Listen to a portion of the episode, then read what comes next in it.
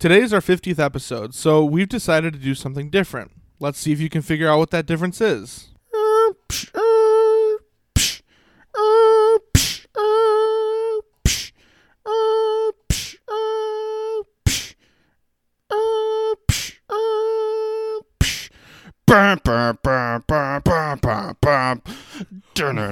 Welcome to Frustration Nation, uh, presented by Shoot Your Shot Sports. We are the FN podcast for FN fans of FN sports teams. Every episode, we explore the heartbreak, horror, and humiliation of what it means to be a diehard fan. I'm your pessimistic host and Chicago fan, Furious George, and I'm here with my miserable co host and Detroit fan, the man in the Michigan hat. Man in the Michigan hat, what's going on today? On this episode, since we've reached a milestone, we wanted to do an unhinged, unedited, uncut, unbelievable, uncircumcised, underwater, unforeseen, unforgivable a cappella version of all our music.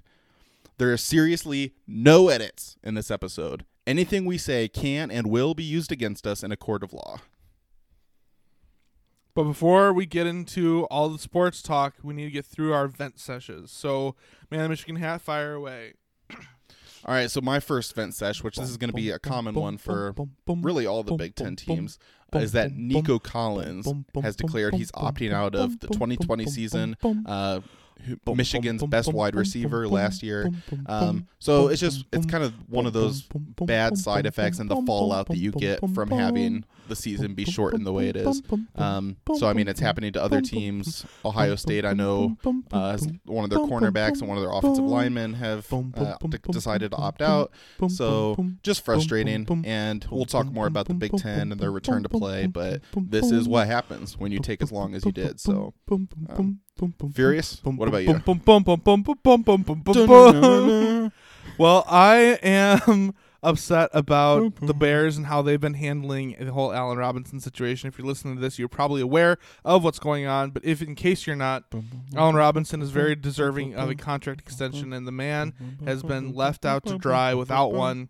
Um, sure, he's not a household name necessarily like DeAndre Hopkins or Amari Cooper or Julio Jones, but the man is very good. He's played extremely well considering he was a wide receiver at Jacksonville with Blaine Bortles, Blake Bortles, I'm sorry, and now in Chicago with Mitchell Trubisky. So it's just frustrating that the Bears allowed it to get to this point because, to be honest with you, Allen Robinson is deserving of a contract, um, of an extension. It's it's unfair and unreasonable to him that he is still playing without one, being as good as he is. Um, Mhm. And uh, for everybody out there that's concerned about it, all I'll say is indications today from the press conference were very good. One that he was willing to speak to the mm-hmm. media. Mm-hmm. Two that everybody mm-hmm. else, all like, all his teammates are vouching for him. He has said himself he doesn't want to leave Chicago. I think there's a long extension coming. The question is when will it come? Will it come Hmm. during the season, or will there be drama that bubbles up from it during the season if it doesn't come in time? Well, didn't he last time he was in a contract season tear his ACL like that during the Yes. his contract year or something? So I mean, I understandably he doesn't want to put himself at risk and play when that hasn't been worked out yet. So, So, yeah, so um, apparently part of that too Hmm. is the Bears have apparently offered they they've put out offers, but they are not at the same number. It sounds like, um, and if you look at it from the Bears' perspective, they might be saying, "Look, the last season of your last contract year, you tore your ACL, so we want to see what happens." And A Rob, like you said, is probably trying to secure his future. So. exactly right. yeah, exactly. I tore my ACL. Yeah. So Yeah, yeah. So it's a conflict of interest. But Allen Robinson is by far the he is the straw that stirs the drink for the Bears offense. He is the most important piece to it um, because Trubisky has so much confidence in Robinson. Um, Mhm. Robinson had something like sixty-seven percent of his catches were like, um, what were they considered? They were like not contested. Maybe they were con- no, no, no, no, no. There, there were like a bunch. There was a high percentage of his catches last year were like deemed like uncatchable or something. Mm. Like he, he, the man does work, and the numbers he puts up Yep. with subpar QBs really is deserving of an extension. So, uh, Ryan Pace, I know you're listening. Um, please, please call out uh, Allen Robinson right now and uh, give him all the money. Um, And as a show, we've already uh, between the two of us, we've talked, and we'd be willing to contribute up to ten dollars to the contract fund. Um, ten dollars plus, I will give. I will give my right kidney. So if you need to sell my kidney, I don't know why my right one. Maybe my left one is worse. It's would- probably not worth as much, right? Maybe whichever my kidney is just in best shape, I will sell that one, and you can have the money from that kidney to pay Allen Robinson. It's a very generous offer. Yeah. yeah. So, and unfortunately, based on the transition we said, anything I said can and will be held against me in court of law. So, it, no editing that out. Yeah. yeah. so if Pace comes and he's like, "This man will not give me his kidney," I, uh, oops, it's it's here, yeah. and they can use it. nice. So normally here is where we would switch over to our five minute major and two minute warning and our 24 second shot clocks as we've been doing for uh probably close to I'm gonna say 25 ish episodes by now is when we Yeah, made that change. Close to half our episodes Yeah. at least. So yeah. Um, but we are looking at uh, a lot of sports news, plus the fact that Shane and I can't really do sound effects that great. So we're we're doing the best we can on acapella, um, but sound effects would be a little more challenging. So we're just gonna do more old style. We have a bunch of topics. We're gonna talk about them. I don't know. I we're just gonna see how long we talk. It might be a while. Yeah. Maybe it won't be. But there's so much big news all over the place. So there's no. yeah, simple episode again. No guests, no sound effects, no structure. Uh, just kind of getting back to why we started the podcast in the first place. That's right. And uh, yeah, we our, obviously our primitive caveman episode. That's why we said Right. uncircumcised in, in the transition. yeah. So yeah, it's like obviously we we like the direction the show is going in. Uh, we've made those changes because we think it's good for the show. But yeah, just a fun way to kind of bring it back. Uh, yeah, yeah. to where we We should have recorded this without, without our mics. on our phones again, like yeah, the, the first, first episode. episode. Yeah. right. Um, but getting into our news today, um, there's no news that's bigger than that the Big Ten is officially back. Um, Mm. uh, the Big Ten football conference, by the way. If you were thinking of Big Ten, which is that dude you know at the bar that you go to on Saturday nights, that's not who we're talking about. We're talking about the Big Ten football college college football conference is back. Bwah, bwah. Eight game schedule that starts on October twenty fourth. Man, the Michigan hat. You're the you're the person that's a fan of a team in the Big Ten. What are your thoughts? Okay, so as I said a while ago, there's a lot of issues with this. I am happy football's back, obviously, Yeah. as a fan of Michigan and the Big Ten. But this just highlights the issues again of okay, eight game schedule, October 24th. That's way too late to start. There was talk about they'd start October 10th. There was talk about Uh, excuse, Um, uh, at Sir Yacht reported October 10th. And thank you, by the way, Sir Yacht. You may have had some inaccurate reporting throughout, but you gave us hope and light in a dark world. Mhm. And here, the the the darkness has now become light again, and we have the glory that is the Big Ten returning to the forefront. Go ahead. And yeah, any inaccuracy that he had to do that we saw from him is because he had to deal with the same thing from the Big Ten. I think just today he tweeted something that showed all the ways they've be- went back and forth and Yeah. changed their minds on things. And yeah, it's, it's yeah, it's just been a mess. But just frustrated again that it, why is it taking until October twenty fourth, which is going to be over a month after other teams have started playing. Um, so it raises the question: Why is the Big Ten back? Is it because we've had drastic changes with uh, the health concerns and with COVID? Is uh, the coronavirus going to be gone by October 24th? Yep. Do they have some news we don't have? They must be, right? Yep. Why is it safe to play again? Or could this somehow be connected to other things like TV contracts Hmm. and money and the fact that you canceled your season and thought everyone else would too? And then the SEC, ACC called your bluff, and now you kind of have to have football. Could it be one of those reasons? Because I don't think there's any big medical changes. Um, hmm, it's just interesting. I wonder, yeah, what led to that decision? I'm glad they're back, but it begs the question: Why did you cancel the season to begin with if it was such a if you did it for health reasons, why are you coming back for non-health reasons? Just interesting. Some questions I'm Yeah, so I'd like to ask. definitely uh and w- actually if you haven't heard our Sir Yacht interview, you need to go back and check out that episode. Um obviously there's been a lot of news that has transpired since that interview, but it's still interesting now especially with an official kind of looking back on that.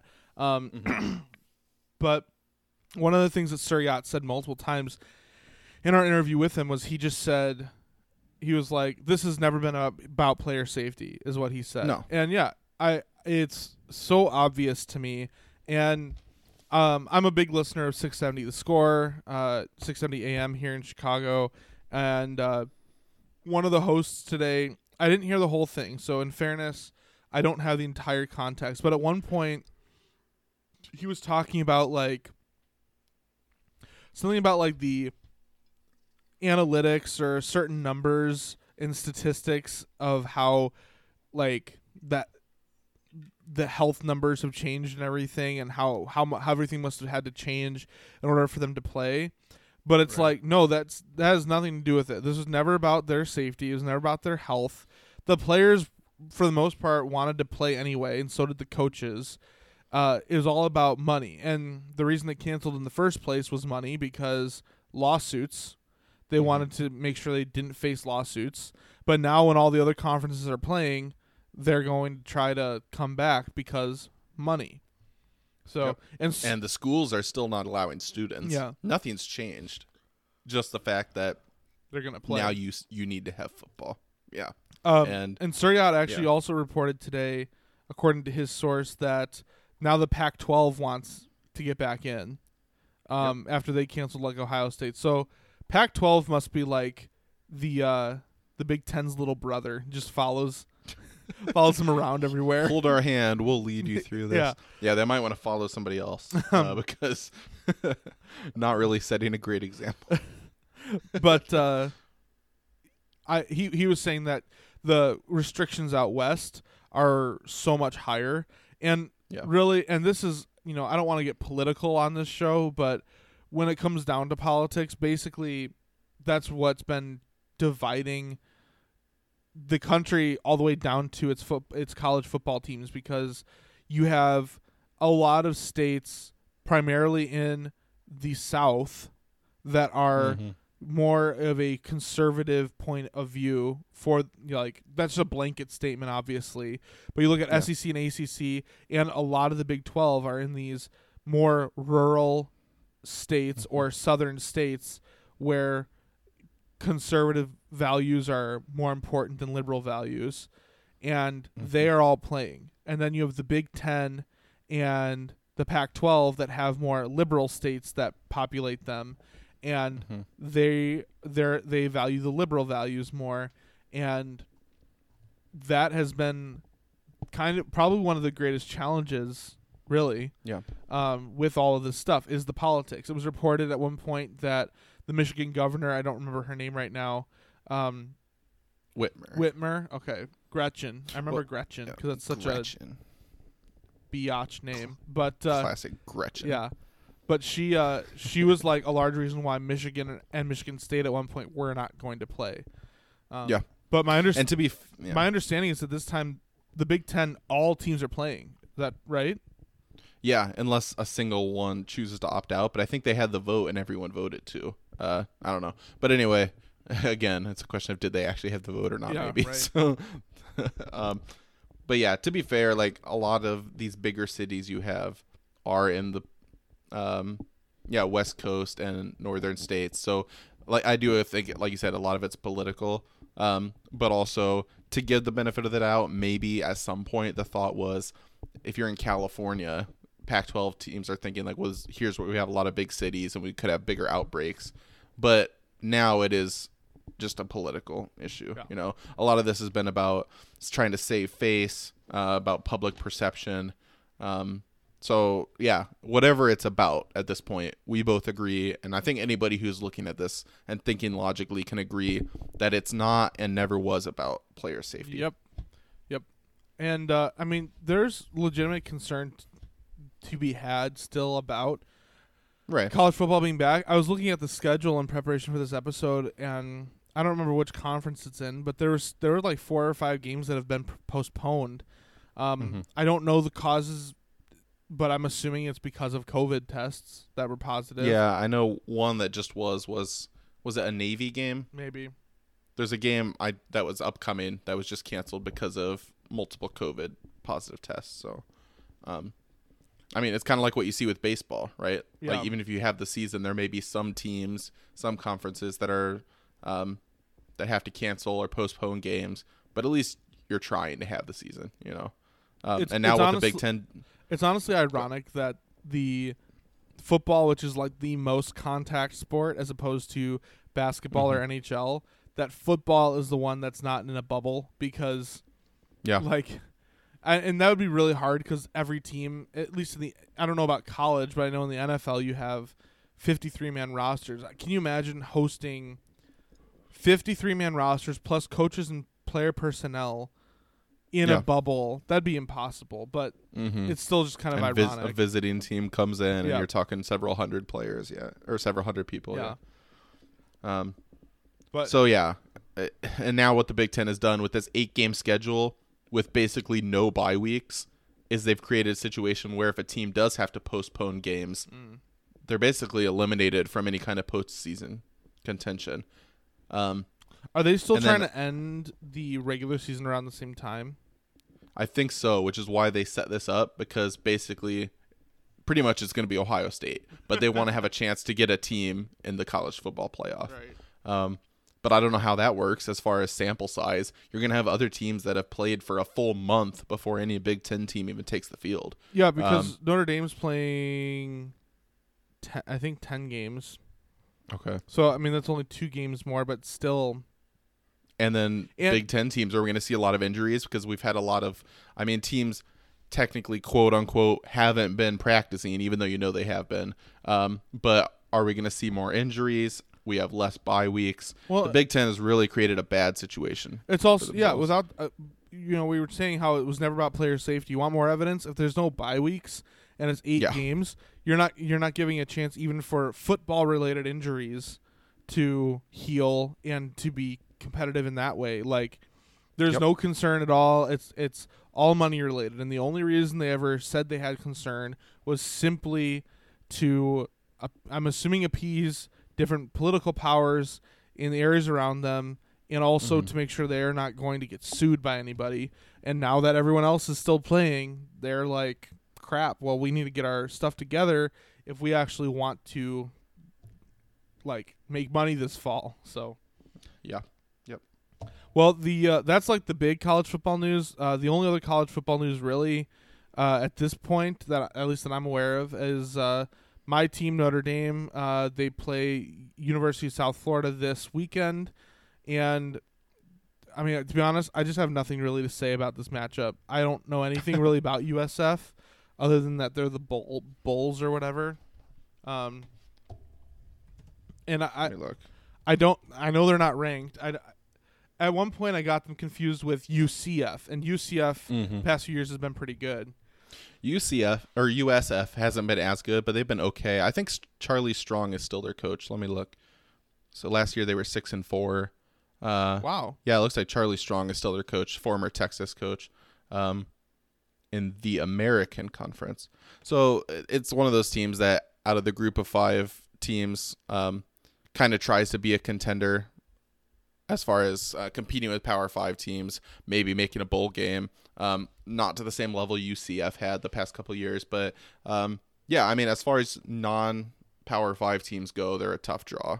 So Okay. um, I'd consider them on the same level as uh, at least the lower level ACC teams. So Okay. yeah, Well, I was just gonna say that I will be pissed, pissed, if Notre Dame does not come out and just totally kick their butt because Notre Dame looked flat the entire game against Duke, and I was listening to um to a Notre Dame podcast earlier today actually, and he was sharing stats from the first half. In the fir- it was in the first quarter, Notre Dame was averaging 0.7 yards per play, that's good. and Duke was averaging six yards per play.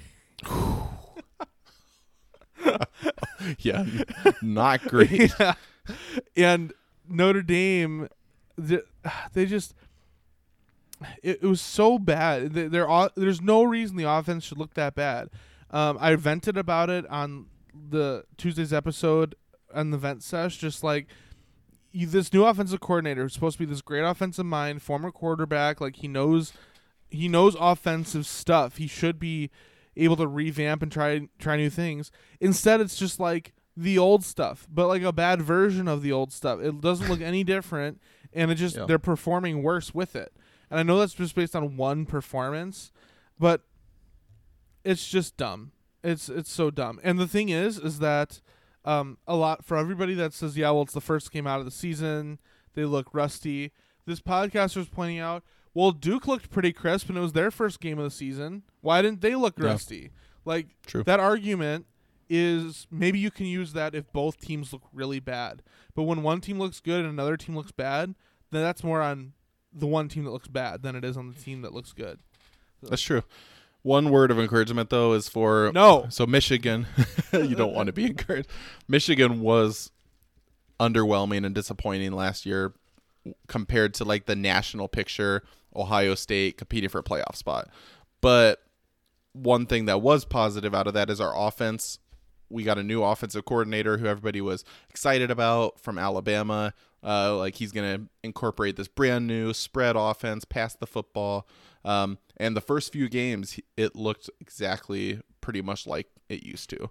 Um, against Army, we really struggled running the ball. Like it just didn't look great. And by the end of the season, obviously we lost Ohio State again and got blown out, but it wasn't really the offense's fault. Our defense looked really bad. And in a lot of games later in the year, our offense showed the ability to contend in shootout type games, like against Penn State, um, and throw the ball well. So I mean, it's a different coordinator, different scheme, different players. I know. But I yeah, there's definitely I guess for me, what's Us- frustrating with it is that he took over as the OC during the bowl game last year, and so you have the, like the two weeks of prep you have before a bowl game, plus the entire offseason to work with him. It's not like he was just hired, and he's Oh, I also didn't know that. yeah, and he, he was like the quarterbacks coach or something before being promoted to OC. So it's just like you Hmm. you have I don't know, and the fact that Ian Book like he he played fine, but he was missing a lot of his throws and stuff still, and it's just like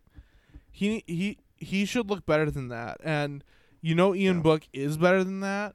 And so that leads me to just think that it's coaching more than anything. Hmm. Um, I don't know. It, it's it's very disappointing. So Notre Dame better come out and blow the doors off of USF this weekend. This this had better be, and we'll get into this in the weekly scorecast. But this has Yep. better be like a thirty point win. yeah, there. it needs to be. Yeah. Cubs win, walk off against the Indians. nice. Ten innings. They had the bases I'm loaded. Against the Indians, I mean, I don't know if it helps the Tigers at this point, but I appreciate that you did that. Well, let's get into the MLB since I brought it up anyway, shall we? Yeah, let's do it. Uh, so, um, since I'm talking about the Cubs, let's start there. The Cubs, uh, actually now having beaten the Indians, let me ch- double check this, um, where they're at. Their their magic number after winning that is now nine. I know that, Hmm. and they are currently five and a half games up on the Cardinals, who are in second. The Cardinals. Okay, no, they Oh, that. How do I figure that out? So the Cardinals played a doubleheader today. They lost one and won one. So how does that work out with the standings? The Cubs won a game, and the Cardinals won and lost. So it doesn't Uh, change. do you go up one then? One half. Your lead increases by one, or It increased by half, I think. A half a game. I'm not sure. Yeah, maybe. So I think Okay. the Cubs. I think the Cubs are five and a half games up. They have ten games left. I saw these stats going around that were like, in order for the Cubs to to tie at first place in this division, the Cincinnati Reds would have to go like ten and zero. The Cardinals would have to go like. 14 and 3 or something because the Cardinals have a bunch of games left to play and the Yep. Brewers would have to go like 12 and 1 or something like or like 11 and 1 and that's assuming the Cubs break even, like go 500 the rest of the way, or I think so, yeah. Okay. Yeah. I mean, you're sitting in a good spot for sure. Oh, for sure. And I mean, even if you lost the even if you lost the division lead because of expanded pl- playoffs, you're still going to be in it. Mm-hmm. Yeah, Um, for sure. but I've been really encouraged. The Cubs have started to look good again. They've started having an upswing. They they had like an amazing first like three weeks of baseball, and then most of most of August they were just like bad. Like Mm-hmm. when they started in July, like July and the first week of August, they were on fire. Then so much of August, they just did not look good. And now in, here in September, they're finally starting to look good again. Um, they just did a two game sweep of the Indians, which is awesome. Like Mm. they're they're starting to look like a playoff caliber team again, and that's what you need. So, um, just a quick note on that. Uh, meanwhile, the Tigers. Let's see where you guys at. You guys are fi- still sitting at five games out. Yeah, that's what I'm looking to see. It says we're 6.5 games back of the wild card, Okay. but I th- where I'm looking, it only shows one wild card spot on that. So I don't know if that was ever updated. Um, or ten and a half behind the White Sox and for the division. yeah, yeah. Um, So the Tigers have played 48 games. So they have 12 games remaining. Um, postseason picture: the Tigers are. Why does the MLB app not show me games behind? Um, yeah, I'm trying to look through. There's really not easy ways to see this. so this says the Cle- this says Cleveland is the final wild card spot right now, and they're 26 and 22, and the Tigers are 21 and 26. So yeah, we're. So you would uh, be So I guess five we're and a point five. oh six and a half. Okay. I think. Okay, or maybe five. So yeah. it- you have a very narrow chance. And it's not going to happen. um, we've just been we're three and seven over the last ten. Uh, just too much of a slide. Um, the other teams. I mean, there was an opportunity when you were looking at competing with teams like um, the Orioles and Toronto, but then Toronto has looked good. The Yankees kind of corrected their slide a little bit. Uh, the, the window's closing too quickly. Um, Tigers lost again today, four nothing. Um, But would you So, are you really that uh, upset about it though? Because it, you were No. not ever never expecting them to really make it. No, they're they're gonna finish better than I thought they would as far as record. Uh, the whole playoff thing was just kind of a an interesting thing to watch. Um, but I would have seen it the same way as when the Blackhawks went to the playoffs, just as a bonus. Mm. And the Tigers wouldn't have been as successful in the playoffs as the Blackhawks were.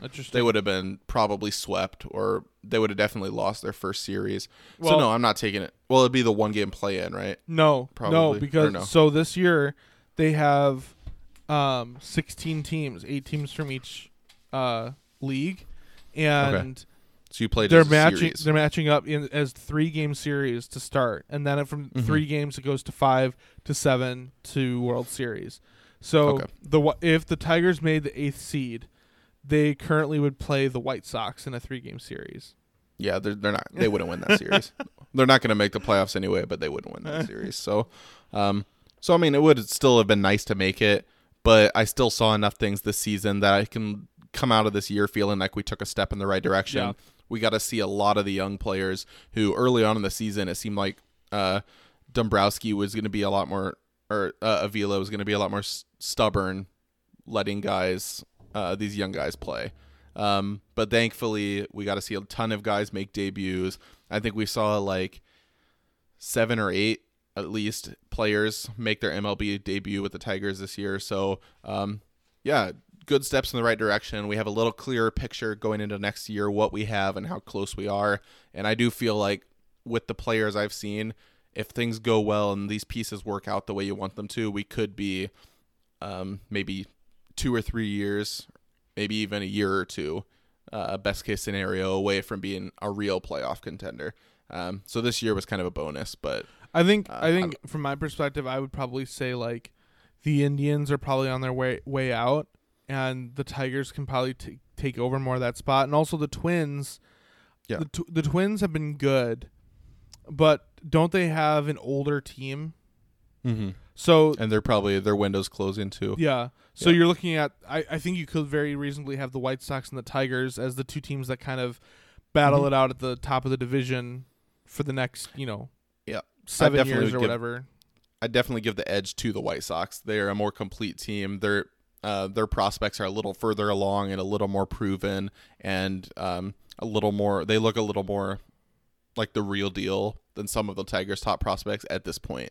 Um, I don't know how deep their the rest of their team is in their farm system. I don't know like Abreu, how much longer is he going to play? Like Right. those things like that. I don't know. Um, but I do agree. I think it'll be White Sox Tigers within three years. Uh, so yeah, I'll still see this season as a Which that'll be fun to renew that rivalry a little bit. for sure, and it's already come back a little bit. Uh, just with the way they've improved, um, I think it's going to be very easy to to hate them. so yeah, I'm looking forward to. It'll be a good battle. So Nice. Well, the other MLB news outside of our teams that's really that we really want to touch on is they've announced that they are doing a postseason bubble, which is very interesting to me. Um, Hmm. So basically, the American League is going to play their postseason all in Los Angeles, and the National League is going to be playing their games in Houston and I believe Arlington, where the Texas Rangers play. And then the World Series will be hosted at the Texas Rangers facility. So what's interesting to me about this is that the it, you've do- gone this whole season not doing a bubble, and maybe it's because you don't want in the postseason you don't want to have to deal with delays of games and whatever. mhm. Um, and I guess I can understand that. But how are they? How are they exactly going to execute this? Because you're going to basically have players going straight from their normal regular season. How are you going to regulate them before you, like, before you put them in the bubble? You know what I mean? Mhm. Like Mhm. the NBA bubble, I felt like it took a long time for everybody to fully report and be cleared to play. yeah, Maybe I'm wrong on that from what I remember. yeah, yeah. No, I yeah, I see what you're saying. But like, how did how are they? How are they planning on doing this? Also, I mentioned on an episode before, and I'll say it again. Baseball, like the one thing that's like always going to be unique about baseball is that every field is different. The only mm-hmm. dimensions that are the same on every baseball field are 90 feet between each base, the the distance between home plate and the pitcher's mound, and that's pretty much it. Everything else is basically subjective to however each team designs their stadium. And so if there's any kind of home field advantage, you're kind of taking that away in a Mhm. sense. The which maybe some people maybe that brings intrigue because maybe maybe that just makes the whole game more interesting because there is no home field advantage. Um, but the Hmm. the other question I have, I'm trying to look here. It if, well, I guess actually, so if the AL is playing in LA, there's no California teams that are in the top eight, Yeah, and the yeah. The Angels won't be. yeah, so I- and then for NL. Well, uh, actually, there's one California team. It's the it's the Oakland A's. okay. So if you consider Oakland playing in LA a home field advantage, but then Probably not, honestly. right, and then in the in the NL, it's there's there is no Texas team in the NL anymore, so you're clear there. So the only scenario you have for a team to end up with a home field advantage, potentially, and it wouldn't exactly even be home field, but would be the Houston Astros, which seems like a very Astros thing to happen. That if they somehow made it through the eight teams, that they would have more of a home field for the World Series. How funny would that be? Yeah. Oh, people would be so mad. Um, but yeah, so this bubble, I I guess I think it's a good idea, but I think maybe they should have done it to start like to start with. Mhm. Um, you would have and you would have uh, been able to evade some of these COVID headaches that you've had throughout the season. Yep. Um, so I mean, I guess it's good. Uh, it'll just really change the dynamic. It'll be it'll re- if, if the Cubs like pe- it, it's so weird. People in Chicago are drinking the Kool Aid and talking about a Cubs White Sox World Series this year because basically, basically people have been like, "Hey, it's 2020, why not?" Um, right. but it would be so weird to have your quote unquote crosstown classic take place in Texas. Yeah, you'd f- kind of feel cheated, right? I Like- would feel cheated. Like the year that, and not even just because it's 2020. Like we've already talked about this before, as far as Cubs window and Tigers or Cubs and White Sox windows, how long are they going to be open at the same time? Um, with the Tiger or the White Sox being kind of up and coming, and the Cubs not knowing how long your window's still open, um, it would kind of suck that this would. I mean, it, you take it just because Well, it'd be a fun rivalry, but you would kind of feel like you missed an opportunity for it to be that much more special. So. I guess what I would do is if the White Sox and Cubs really do meet in the World Series, I would hope with all my heart that the MLB would look reasonably at this and say, look, these two teams are literally going to be playing five miles from each other or whatever it is in Chicago. yeah, Like, let's just let them play in Chicago turn because, Chicago into a bubble. yeah, you know. um because I would hate to have like you know how they always do like establishing shots when they're coming out of commercial. It would suck to have like establishing shots of Texas and then go to a White Sox Cubs World Series. Yeah, yeah, you're right. You'd want to have the shots of Chicago and just all the stuff there that they would show. So, yeah, I'm cheering for a Mm. Cubs White Sox World Series. It'd be amazing, but Yep. it, I would hate it if it does end up in Texas. So. All right, uh, let's move on to the NBA. Oh man, the NBA has been crazy. Yeah. Why don't you take Um, over for a little bit here? Okay, Clippers, trash. the Crazy. the memes have been hilarious. There's a there's like a Facebook group for the Clippers that I immediately went to check and see what was happening there. they they locked the group. Uh, Oh, no. because They I'm sure it was just going to be a nightmare. Um, Doc Rivers looks like an idiot because I saw something today that I think there's only been like 11 times that a team has blown a 3-1 lead and he coached 3 of those teams. Yep. Um, so not a good look for him. It's leading to a lot of questions, which were already out there. But um, is he a good coach, or has he just had good players? Um, so Because he has the one championship with the Celtics, right? as far as I know, yeah. But I mean, he's always had whenever he's had any kind of success, he's always been able to build good teams, and not just with a good player, but have multiple stars on a team. Yeah. Um, and then he's kind of underperformed with a lot of them. So, uh, for anyone who's looking forward to Clippers Lakers, uh, guess the Clippers couldn't hold up their end of the bargain. Yeah. So, uh, and then just all the reminders, which I'd almost forgotten how crazy the trade was. But Chris Paul for four first round draft picks. Um, how dumb does that look right now? Like you didn't even create a championship window and you gave up your entire future. Uh, so yeah, being a, a Clippers fan would be tough right now. um, so yeah, um, but man, how how good have the Nuggets looked though?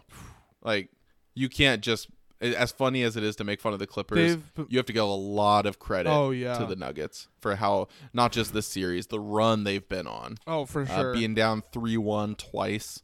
Um, I do think they're gonna get destroyed by the Lakers, but um, I hope yeah, not, dude. I mean, I would love nothing more than to see the Nuggets in the finals.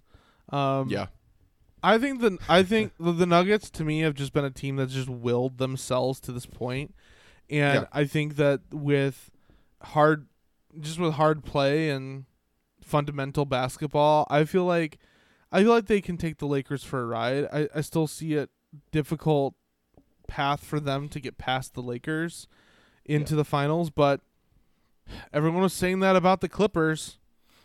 Everybody had written Yeah. written the Nuggets off that the Clippers were going to win. Uh, the Nuggets, this is awesome. The Nuggets official Twitter account tweeted these screenshots of I think it was it was either ESPN or NBA like dot com predictions for the series and Yeah. there were 19 um, experts that contributed to it and all 19 picked the Clippers.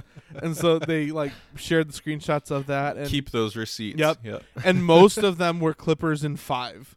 Like not even a really Yeah. a close series.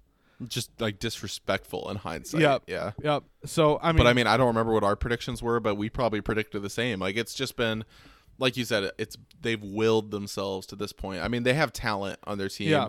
but man, Jokic and Murray, those are grown men out there Yeah.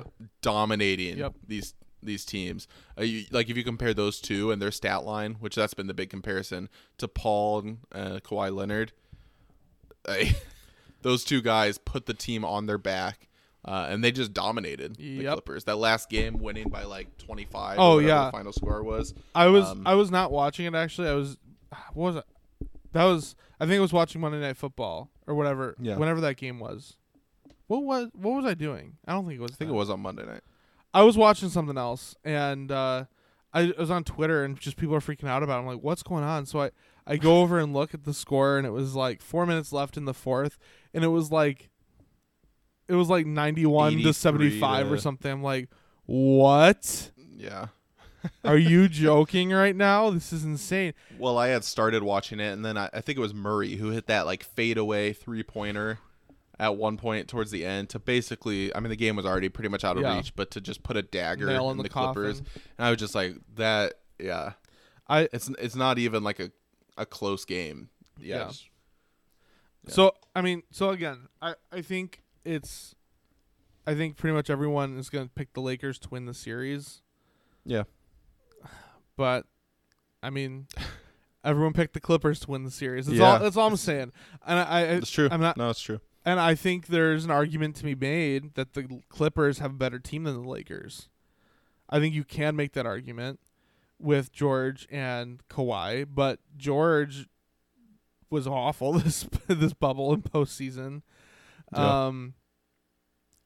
So Beverley. Yeah. I I mean, I'm saying I'm not a crazy I'm saying you can make. make an argument. I'm not saying I I'm making that Yeah. argument. I'm saying you can. Um, no, I would. Yeah, yes, I, I see what you're saying. Yeah. So Hmm. it, it's interesting. We'll see what happens. I I'm I'm at this point all in for the Nuggets. Um, Yeah. and it's that has nothing to do with hating the Lakers or hating LeBron. It's it's actually a different Bulls reason for me, and that's because Arturas Karnisovas, who's basically the architect of this Denver team, is now the Bulls executive vice president of basketball oper- operations. So you're almost looking at this as like a preview of. It's almost to like you want this to be a good omen Yeah. of like every time the the Nuggets win, it makes you feel a little more confident as a Bulls fan. Yeah. Precisely. So he's uh and a lot of there's apparently been reports, I have no idea if this is true or if it's just speculation, but people have been saying that he wants to build the Bulls to be like the Nuggets, which I it's not that strange of a rumor to hear because it's like I mean that's what he's familiar with and the Nuggets have been successful. So Right. That's why you brought him in to do that. Yeah. So yeah, I mean. yeah. um and uh the other thing is he has an eye for talent cuz Jokic was like selected in the second round, I think, wasn't he? Uh, or I can't remember. Late but in yeah. the first round, one or the other. yeah. And then, uh, yeah, so I'm excited for the Nuggets for that reason. Uh, and also, the Nuggets assistant coach, Wes Unseld Jr., is a Bulls candidate. And after the Yep. way the Nuggets shut down the Clippers in game seven, everybody in Chicago's been calling for Unseld Jr. to be the next head coach of the Chicago Bulls. So, Yeah. Um, I don't know who I really want as head coach. I like Unseld Jr., but because of how this went, I'm definitely gonna be watching this next series with an even closer eye, since the Nuggets advanced all the way to the Western Conference Finals. Well, he was already a big name, and his performance, like you said, has only made it him stand out more. And when we talked originally about Bulls stuff, as far as uh, if Boylen was going to be fired, all this stuff, that's was my original thought. Is the reason they're waiting is because the guy they might want um, for really any front office position when the playoffs are going on, it really limits your choices. Yep. Um, so you'll see moves happen after teams uh, after teams are eliminated, after games are over and series are over. So I think that points to him being a strong possibility too, especially with the familiarity there True. already. Yep. So yeah Um, and definitely interesting to watch. yeah, and the um, do we do you have anything you want to say about Celtics and Heat? It, it still feels so early to try to make any kind of prediction. Um, man, the Heat look really good. I know. and and they have looked really good. Jimmy Butler was good. Bam. That block at the end was one of the better, like most clutch plays I've seen in the playoffs for a long time. Um, I do think this is going to be a close and back and forth series. Uh, I think this is a seven game series. It's going to be a better, more interesting series to me than the Lakers Nuggets. Um, And do you think I don't know. Do you think the winner of this series is determines who the Lakers beat? Yeah, that's how I look at it. I think the Lakers beat the Nuggets and beat whoever wins this series. Um, I feel like the Heat are a more dangerous team to the Lakers, uh, Interesting. just yeah. with how dominant they can be and how hot they can get on offense. Um, but yeah, just really excited for Jimmy Butler too. Um, like uh, even though he's which you might be too. I don't know if the way he left, maybe you're not or whatever. But I was I um, was always on the fence with Butler. I never okay. I was never somebody that hated him, but I was never someone that loved him either. So Yeah. but I'm so it's just exciting to see anytime a player kind of revitalizes their career and finds a spark again. Um, yeah, Yeah, I, I was gonna say I'm happy for him finding success again because he went to Minnesota and there was just drama. He went to Philadelphia and there was just drama, and so I'm kind of happy that he's in Miami. He is the guy and he's able to really show out what he can do. and it's finally a good fit. Yeah. It seems like so. Yeah. The last NBA note I had was going back to again to the Bulls. Um, Mm-hmm. So I talked about Arturas Karnisovas trying to build this Bulls team, and evidently it looks like they definitely have at least one piece confirmed for the future. Um, I pretty much knew this already, but Coby White, um, Mm-hmm. who they uh, picked seventh overall in the 2019 draft out of North Carolina, he uh, his, he had a really he had a good season. Um, it was really good. It was really good. He really good for a rookie. Um, Yep. he's kind of a shooting guard, point guard hybrid. Um, and I don't know. I really liked what I saw from him. But anyway, the Mhm. reason I say he's a piece for the future is because not only is it his first year, but he was voted to the All Rookie NBA team, um, which, I mean, there were. It was not like there were like tons of rookies this year that I felt were better than Coby White. Like obviously, you look at Mhm. someone like Zion or Ja Morant, and obviously they're going to be above Yeah. Coby White. Uh, but it's still an accomplishment to make it on there. You have, you know, between the two rounds, there's 60 people drafted, and so you're still one of 60 people that's put on this all rookie NBA team. That's an accomplishment, and Mm-hmm. um, so I'm looking forward to see what his future looks like with the Bulls. I really like Coby White. I think he's going to be a good player. Yeah. Uh, I don't know if he'll ever be like a MVP star, build your team around him kind of player, but that's not really what you need him to be. Um, Yep. If he can be, The Bull, Yeah. the Bulls version of that right now is Zach LaVine. So yeah, the Karnish- Karnisovas is going to have to decide if he. It, it depends how much he likes this team right now. If he likes the team as is, then you keep LaVine. You see what a new coach can do for player development, and you build around him. If you don't like this team, LaVine becomes your very first trade piece, and you trade him. Yep. You get a boatload of picks or young talent, and then you find whoever your next st- centerpiece is to build around.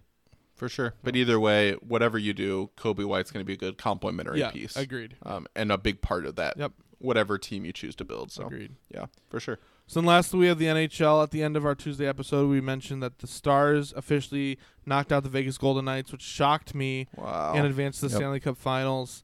Uh, somebody had tweeted out and said that they couldn't believe that the Stanley Cup Finals did not include either the Avalanche or the Golden Knights, both teams that the Stars went through. Um, so kind of similar to the Nuggets, you have more of a the unsuspecting team, um, kind of breaking through these two teams that were deemed um, better than them. I guess the Jazz weren't really deemed better than the Nuggets necessarily, but um, kind of a Wait, similar track record. What's that? the who wasn't deemed better than Was the Jazz weren't the Jazz ranked lower than the Nuggets, or was it the other way around? uh, I don't know. It, that was one that seemed like yeah close, but okay, never mind. I just want to make sure I heard you right. One of them, it was like the four five matchup. I'm pretty sure one of them was four, one of them was five. So it's not like it, they were I pretty. feel like the Nuggets were five. I don't remember. Yeah, gotcha. Um, so anyway, cool to see the Stars do that. Um, Yep. I personally was cheering for the Golden Knights one because they beat the Hawks, and you know every time a team of mine gets ousted from the playoffs, I have that debate in my mind: do I want to cheer for them to lose now or cheer for them to win at all? You know that whole to kind of justify Yeah. the fact that you lost yeah. to them. Yeah, But I like Right. I like Robin Lehner a lot, and he's the goalie there, and so I was hoping they would make it, but they did not. And then Yeah. uh, what's even crazier is this Tampa Bay New York Islanders series. Uh, the fact that the Islanders, the sixth seed, are still in this thing yeah, is crazy. and just one. yep, they just won a double overtime game. Uh, the series is now Tampa Bay still is leading at three to two. I still think Tampa's going to finish off this series. Um, Yeah, either whether it's in six or seven, Tampa Bay is going to win and move on. And I st- I would still pick Tampa to win the cup between of what's left. But Same, I agree with you on that. I'd love to see the Islanders win it. Um, but this feels like a typical letdown spot. You just struggled out a triple or a double overtime win um, against a team that you weren't expected to be able, be able to really hang with. This feels like a spot where you turn around and lose the next game by sev- like Yeah. multiple goals. Um, just kind of an emotional letdown spot. Um, yeah, if for some reason the Islanders face the Stars in the finals, I'm picking the Stars. But if it's Tampa Bay, I think the Lightning win the Stanley Cup. Yeah. So same as you on that. All right. Well, again, we don't have our five minute major, two minute warning, or twenty four second shot clocks, but that's our main our main topic there. A bunch, a lot of sports news there, a lot to talk about. Um, we didn't even really get into NFL at all. I had it on the rundown, but we'll get into NFL when we get to our weekly scorecast. Do you want to talk uh, Allen Robinson at all? Because I that's mean, not really scorecast. Just I, uh, I talked about it in the vent sesh a little bit. Um, yeah. I don't know. So I- at this point, it's kind of wait and see, right? I mean, Yeah, I, I I was upset about it for about thirty minutes, and then I kind of thought more rationally about it, and was just like, okay, he loves Chicago. He's said it over and over again. He loves the Bears organization. He likes his team. He loves Matt Nagy. It, there's no way he's like actually trying to leave, but he's doing all. He he basically took down all of his Bears related stuff from social media, and Mhm. he just wiped it all clean. And it's like, it- to me, it's he's trying to send a message, but he does not intend to go anywhere. Um, I agree. But he's Yeah, trying I think he's trying to force their hand. yeah, exactly. Right. Um, Yep. And just like we said in the vent session, he has there's a conflict of interest because he tore his ACL in his last contract year, so that would bring his value down, right? Well, the Bears, as an organization, are looking at that and saying, "Well, prove you can get through the season, and if you get through it healthy, then we'll pay you big." Because the Bears, if they pay him big now, and then he next game he tears his ACL, well, that doesn't look Mhm. very good. Well, on the flip side, Allen Robinson is like, if I do tear my ACL, well, then I'm screwed in terms of getting Yep. a a nice big contract after this. So I want my money now. So there's Mm-hmm. conflict of interest there. The bull, the Bears have not met the the mu- amount that he's seeking, and that's part of the problem.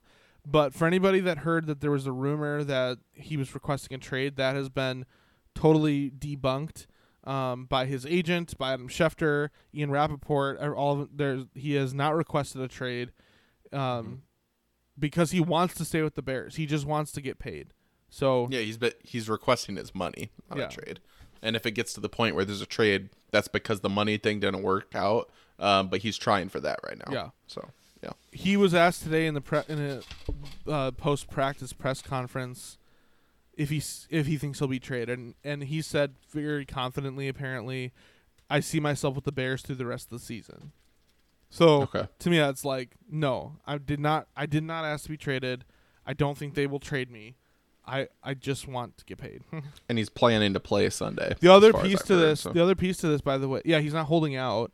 Um, Yeah. The other piece to this is that Tarik Cohen and Darnell Mooney and uh, Anthony Miller and Cordarrelle Patterson have been very vocal on social media, actually making Twitter posts tagging the Bears official Twitter page in it and everything, saying extend Allen Robinson. Um, Mhm. And you would think that amount of player support would really get the Bears going on this. And part of the reason too is the Bears Matt Nagy has done a great job establishing a very healthy culture in the Bears locker room. And if you do not sign Allen Robinson and all you do is you're taking a risk at blowing up that culture because you're Yeah. um what you, what's going to happen is you're going to end up with players who are mad at management because they didn't take care of their boy, you know? And Oh yeah, and I've seen that a lot with the Lions. Yeah. that that's a very real thing with NFL locker rooms. oh, for it sure. It happened. Darius Slay, Quandre Diggs, like you have guys who are friends, peers, have played together for several years, and the fact that one guy gets mistreated by management turns other players sour. And we've had players request trades and hold out because they don't like what happened with their teammate. So And there's yeah, we've seen that with the Lions, and you definitely want to avoid that. there's been all sorts of crazy theories. Like one theory people were throwing out there was, well, maybe the Bears haven't paid him because they're waiting to see how the Mitchell Trubisky experiment works. Because if Trubisky plays really well this season, then they're gonna have to pay him and Allen Robinson max contracts, and I don't think they can afford that because next season the cap Hmm. is supposed to drop because of COVID instead of Mhm. increase like it normally does. So that's one crazy theory. The other theory that's been out there is that, um, well, you know, Anthony Miller looked really good on Sunday, and if Anthony Miller looks good the rest of the year, then the Bears could have Anthony Miller as their number one receiver, and it'd be on the cheap as opposed to paying Allen Robinson. And to me, it's just like, it's so dumb because one, do okay. I know I'm a Mitchell Trubisky fan, and I would love nothing more than to see him just blow the doors off the competition this season. But Mhm. if I'm being honest with myself, I don't see Trubisky getting extended beyond this year with the Bears. Mm-hmm. Uh, I don't see Anthony Miller becoming a number one wide receiver. I see him becoming a really good number two. Like, Like a Marvin Jones for the Lions. yeah, or for you know. like going back to the Bears, when the Bears had Brandon Marshall and Alshon Jeffery, like Yeah, Alshon yep. Jeffery was a really good wide receiver, but not quite as good as Brandon Marshall, and that's just the fact of the matter. And why? Why? Even if Al, even if Anthony Miller does become a number one wide receiver, why would that mean that you have to kick out another number one wide receiver? No, Like, I mean, ideally, you'd have two really good wide receivers. As much as teams like the Packers like to only have one decent receiver. yeah, it is. Believe it or not, it's a positive to have two wide receivers who could both be considered a number one talent wide receiver. So I view both of those theories as dumb, and also it's Yeah. not like Robinson is um, old enough that if you give him like a five-year contract or something extension, that it's gonna like you're gonna have a lot of bad years on the back end of that deal. The dude is 25, so a five-year contract. Mhm. You know, you sign him through when he's 30. Uh, depending on the longevity of his career, that could be either the end of his career or um, it could be like the the back end where he has a few years left where he kind of is a journeyman through different teams. Mhm. But it's not like he's 28 cuz if he's 28, 29, 30, yeah, I can understand you don't want to extend him for 5 years or whatever. Anyway, Mhm. it needs to be taken care of because I am concerned about the Bears culture because how are these other players really going to handle themselves in the locker room even come Sunday here against the Giants if A-Rob is not paid because it's Yep. blown up over this week and I just if the locker room is not good the game is not going to go well and lord knows especially based on that first game with the Lions the Bears need as much to go right as possible to win. And Yeah. if you have a sour locker room, that is not going to help anything. Yep. Hmm. With all of that positivity, let's move into segments. Let's do it. So, first up, what do we have, man? in the Michigan hat. We're doing our FN hypotheticals.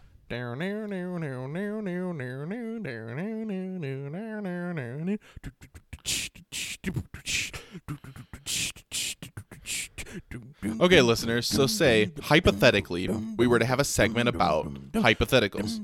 In this hypothetical, hypothetical segment, we will hypothetically ask each other hypothetical questions. This could hypothetically range from any sports topic, but also hypothetically include would you rathers, amongst other hypothetical questions. Again, this is strictly hypothetical. So, Furious George, want to hypothetically ask me a hypothetical question?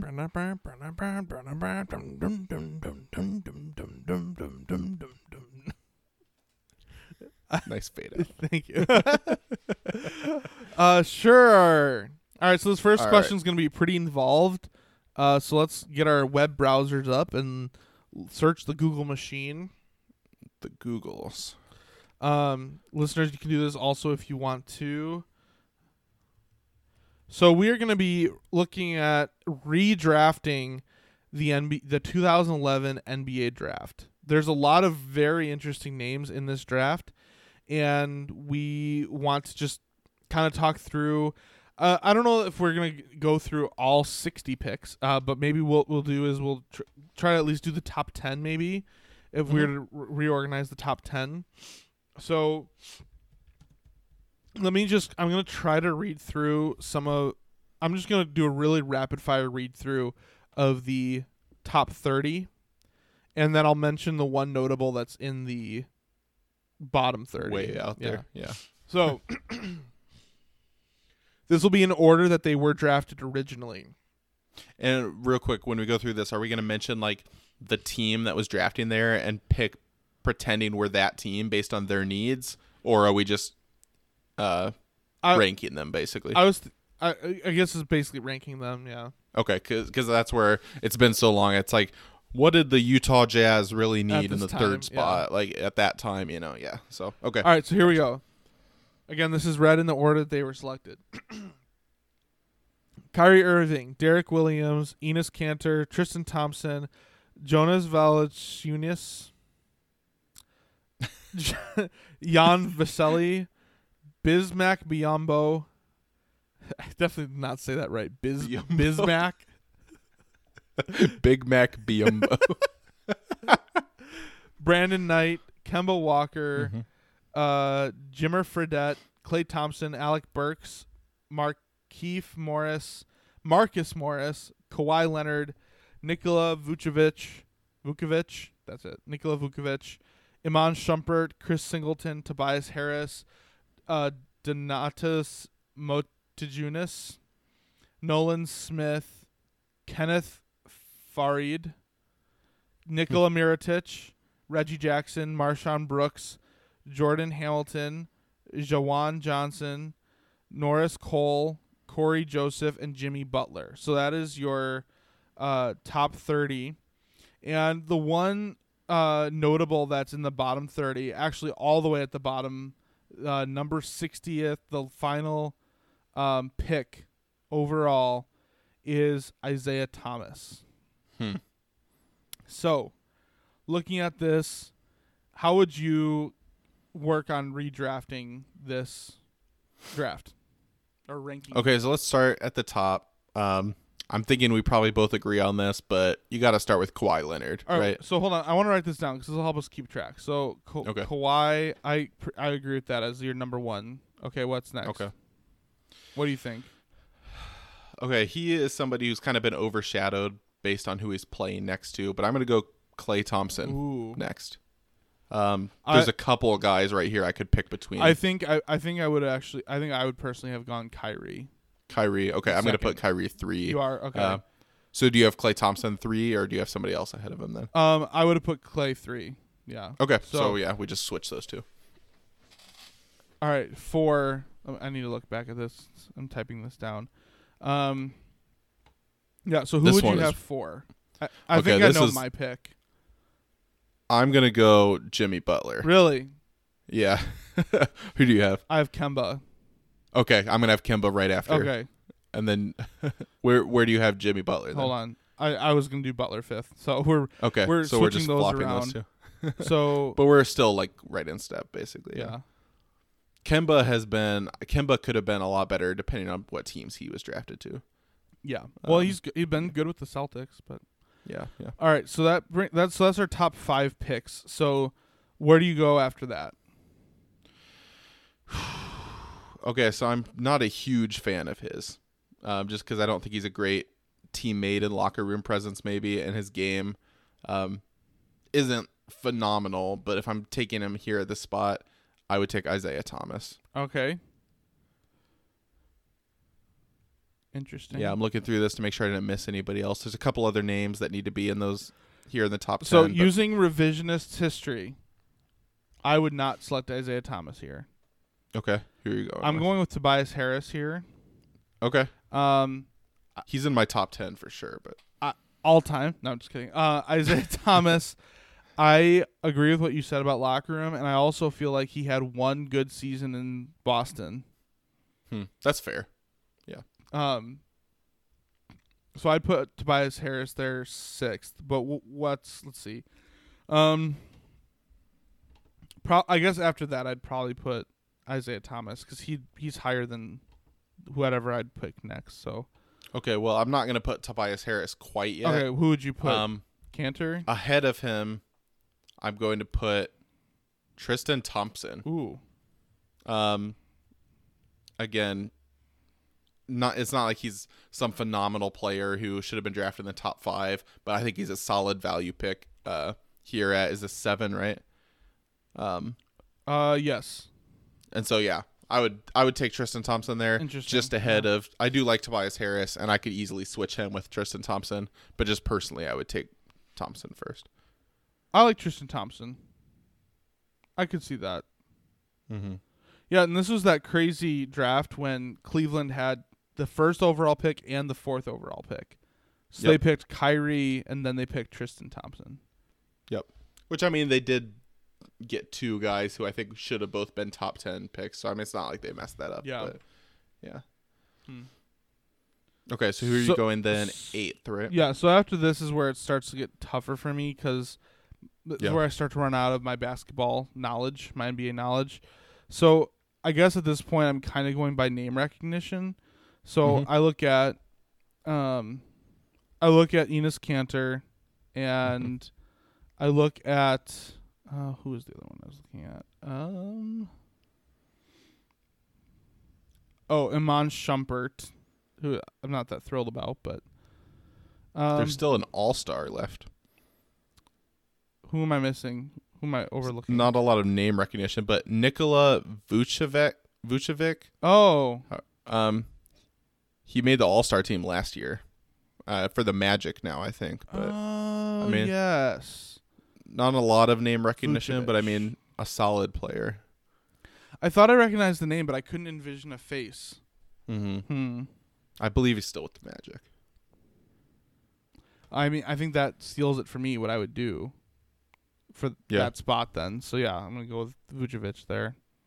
Mm-hmm. I knew I recognized that name. I just Yeah, I'm gonna put him in my top ten. But I first, after you pick him, I'm gonna take Tobias Harris. oh that's Uh, right. A couple spots later than you did, uh, but he's got to definitely be in here. So So then after that, I'm going to go with Enes Kanter. nice. What about you? That's where I'm going, Vucevic, right here. Okay. So then we're looking at the te- we're at ten now. So So our last pick of who we think should have been a top ten. yes. Um.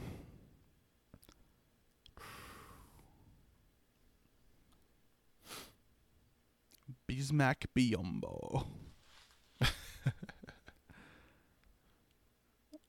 um, I really don't. I'm really not sure at this point.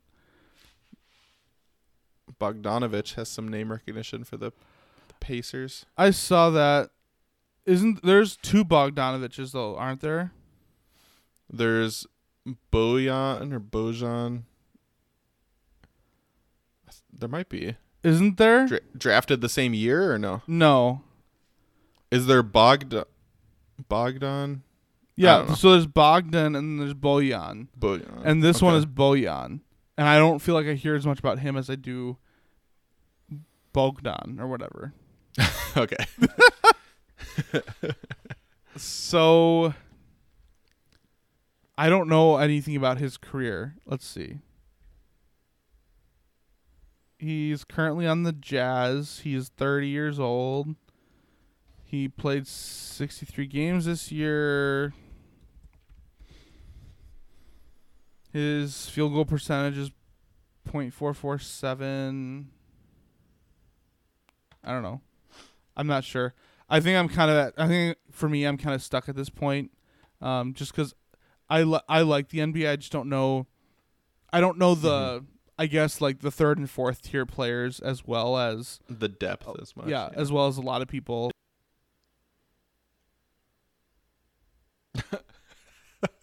knows every Shout person out who's ever Ivan. stepped on an NBA court. Yeah. Um so because I recognize his name, I'm just going to go with Iman Shumpert for my 10th pick. Okay, nice. Um. Okay, so let me look through and make sure there's nobody I've missed. Um, so a couple honorable mentions. You already took him, I believe, but uh, Enes Kanter. Um, another honorable mention: Jonas Valanciunas. Valanciunas. I don't know how to pronounce his name, uh, but I remember him with the Raptors. I think he. Let me look it up. I just had his. So he plays with the Grizzlies right now. Um, but he was solid with the Raptors. I don't know if I'd take him in the top ten or not, but Valanciunas. yeah. Um, I'm looking through to make sure. I think I've got all the like obvious ones, like the must takes. So I'll go Kanter here. Okay, nice. Um, Cool. So Yeah. basically, our redraft here is Kawhi first. Then between two and three, we swapped between Klay and Kyrie. mhm. Um, then for four and five, we swapped between Kemba and Jimmy Butler. Um, then for six, um, uh, the man of Michigan hat chose Isaiah Thomas. I said Tobias Harris. Um, which looking back, actually, I might change that. But then seven, man of Michigan hat said Isaiah Thomas. I I said, no, I said Isaiah Thomas You said yeah. and he said Tristan Thompson. Um, oh, I meant to come back to Tristan Thompson. That's who I'd put over. Put him instead of Shumpert. No, I would move that down. So I'd I would put Kanter down with your Kanter pick at ten. Oh, and then and uh, I'd put Tom, Thompson Thompson up at nine. Yeah. I got you. Oh, I like that too. Yeah. So then w- now we've actually we've picked all the same players, right? Yeah. Our top ten, Yeah. just in different orders. Yeah. So then after, so then our eight is, I I said Vuc- Vucevic and you said Tobias Harris. Then Mhm. nine I said Thompson. You said Vucevic, and then we both had Enes Kanter for ten. Yep. So pretty much agreed on everything. Just maybe one spot or maybe two spots in one situation removed, but uh, pretty widely regarded as a draft with a lot of talent in it. That this is pretty close to probably what the consensus top ten would be. I Uh, just different. in the top 10 then yeah it'd be interesting if we had somebody on that was like an all nba knowledge knowing person because they might Yeah. have some more to share with us but yeah so in the, t- the top 10 were Kyrie Irving, Derrick Williams, Enes Kanter, Tristan Thompson, uh, Valanciunas, Vesely, Biyombo, Brandon Knight, Kemba Walker, Jimmer Fredette. So, of all of those, we included Kemba and Tristan Thompson, Enes Kanter, and Kyrie Irving, and then you had Valanciunas as an honorable mention. Um, but then uh, like that, that top ten, it, it's crazy because it it omits, uh, Jimmy Butler, it omits Klay Thompson, it omits Tobias Harris, Isaiah Thomas, and Vucevic. It's it's kind of a crazy and Kawhi. Kawhi's not in the top Kawhi was- ten. Where was he at? I think he's sixteen or fifteen. Yep. 15. Drafted by the Pacers and then traded. That was a good idea. Good job, Pacers. Anyway, Huh. all right, cool. So, kind of keeping. That's an interesting hypothetical, though. Yeah. I like that. Uh, we'll have to do some more redrafts in the future. It'd be fun to do a, an NFL redraft at some Yep. point. That could take up a whole segment of hypotheticals because Mhm. the NFL draft is so much bigger um, in terms of the amount of players selected. So, Yeah. all right. Uh, with the Allen Robinson news uh, that we were talking about, and then also NBA we were talking about, what league do you think is the next closest to the NBA in terms of contracts? So, what I mean by this is like the NBA is widely regarded as being a player first league, um, where it's like the players dictate everything that goes on, not the Mhm. teams. So, do you think what is the next closest league to the NBA that's player driven as opposed to team driven? What do you think? It's got to be NFL. Uh, I th- you could make an interesting argument for the N- uh, MLB, um, just based on maybe a couple of different contract examples you could give. But as a whole, I'm not going to put NHL there. Uh, yeah, definitely. To me, it's NFL. Uh, it's just becoming more and more that way.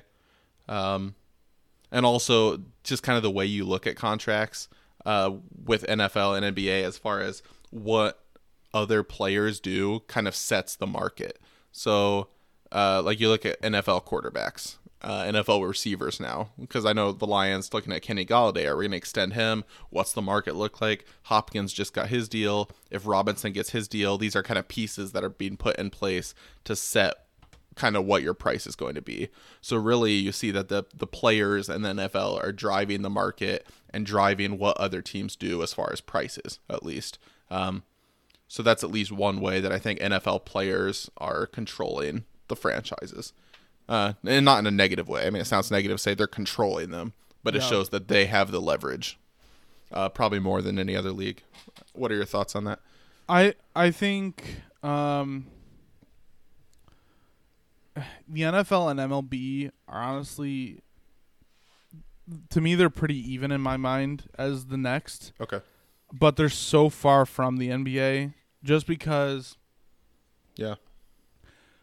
the NFL is filled with boomer owners who have True, visions yeah. of the glory days and no matter what happens it's going to be about the team first and you know you know do everything you can as possible for the team uh, and if you care too much about yourself then you're just a selfish jerk that needs to go away um, and then in the MLB you just have a commissioner that is just has his head up his butt and just when the commissioner is deranged then you're going to have owners that are not great either um, Yeah. and you see i mean you see wh- where what are the what are the sports you see the most lockouts in it's the nba and the mlb and Yeah. that in itself i guess is player driven because the players Mhm. are deciding to strike um, but the challenge i get the challenge and the reason i think mlb and nfl will never be at the nba's level is because of the sizes of the teams and the amount of players in an organization True. um, yeah. it's hard to it's hard to spread the money the, the- spread the wealth enough evenly and fairly based according to everybody's skill across a 53 man roster and with baseball even though it's only a 25 man roster you can't you cannot leave out all of the people that are on employed under that team on the minor league teams like they Yeah. still like the South Bend Cubs they're still paying the Cubs organization because it's their farm team are paying those contracts. I believe, Right. from my understanding. Yeah. So it's like Yep. there's Because that's why they have the ability to call them up. Yeah. they're employees of that team. Yeah. so there's so there's so many more players involved with that. So in Right. my opinion, the NHL would be the t- the league that has the chance to do that the best after the NBA. Um, I don't ever see that happening just because part of the intrigue with the NBA is largely due to Michael Jordan, who kind of ushered in this almost Hollywood version of the NBA. Um, Yeah. The NBA thrives under having, like, you know, anywhere from one to five faces of the league that they can advertise and paste on anything.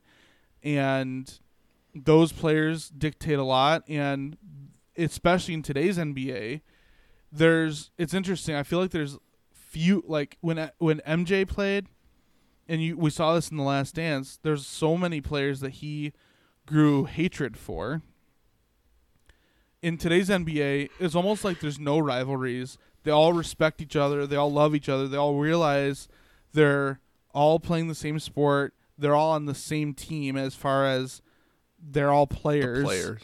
And, And there's a very good chance they could be paired up at some point. Yeah. Because players move all the time. you yeah. know? So it's Yeah. It's just a totally different animal. It's different than anything else in sports, really. And I don't know. That's why I asked the question, just because I was curious. Um, Yeah. Like to me, the Bears. If the Bears really didn't want Allen Robinson, I think very confidently the Bears could either just choose not to pay him, or they would trade him away. And I think the Bears season is still gonna keep on rolling and probably still shake out somewhat similar to what we think would happen. I know I said that they need good locker room chemistry, but No, I get, Um, yeah, I get what you're saying. Because each player just is a smaller percentage of the team of the value, sports, yeah, which means you have a smaller percentage. as- Uh, you- you have less leverage and you have less impact on the game as a percentage relative to the rest of your team.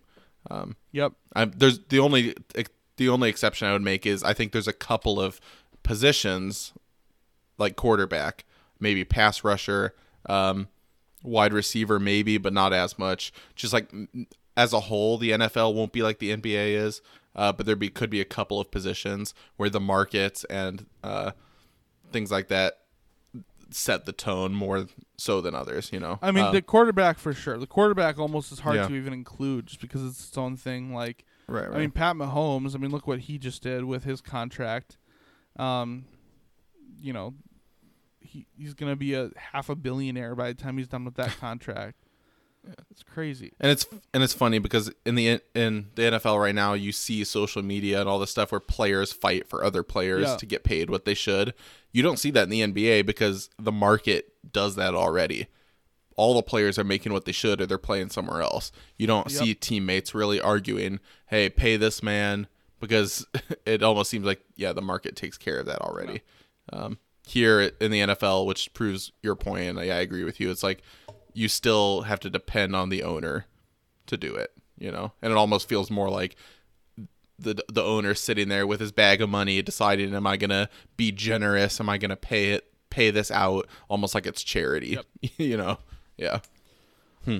All right, next. Interesting. Yeah, let's move on to the next question. Would you rather be a superstar player that is chronically injured, or a bench player that never gets injured? I think I know what you're As- gonna say, but yeah. Depending on how you define injury, like as long as it's not like injuries that affect my life after my career is over, like I get what do concussions you mean by all the your, time, what do you mean by your life? Like, like CTE. okay, Like, okay, You know, like Austin Collie. You remember him for the Colts? Yeah. Um, who it seemed like every other week he was getting his his head blown off Yeah. by some illegal cheap shot. Like if you're talking about a injury plagued like that, so where that dude probably has to like still drink his meals through a straw every day. No, like don't. I'm not signing up for that. Um, but if you're talking like Austin like Collins never even a superstar anyway, so he's just the first one that comes to mind as far as serious Yeah. injury problems. Um, but if you're talking about like, so I don't know with Derrick Rose, I don't know if he's a superstar. I don't know if there's a specific. I, so Derrick Rose would, like- was somebody who I thought of. So, Okay, so to me, I looked. like a Derrick Rose versus uh, I don't know. Who would be an example of? In the- I mean, that's part of that's part of the question, the problem, right? You can't think of no bench player stands out because they're a bench player. Right. Um. I don't know. Somebody who's a sixth man Yeah. who's never hurt. Um. Hmm. Um. Who's someone? Oh man. There's an. I'm trying to think of an. Maybe like a Duncan Robinson for the Heat. You know, Uh-huh. like he comes in and makes three pointers. I mean, he's a solid player though. So I wouldn't even say he's a bench player.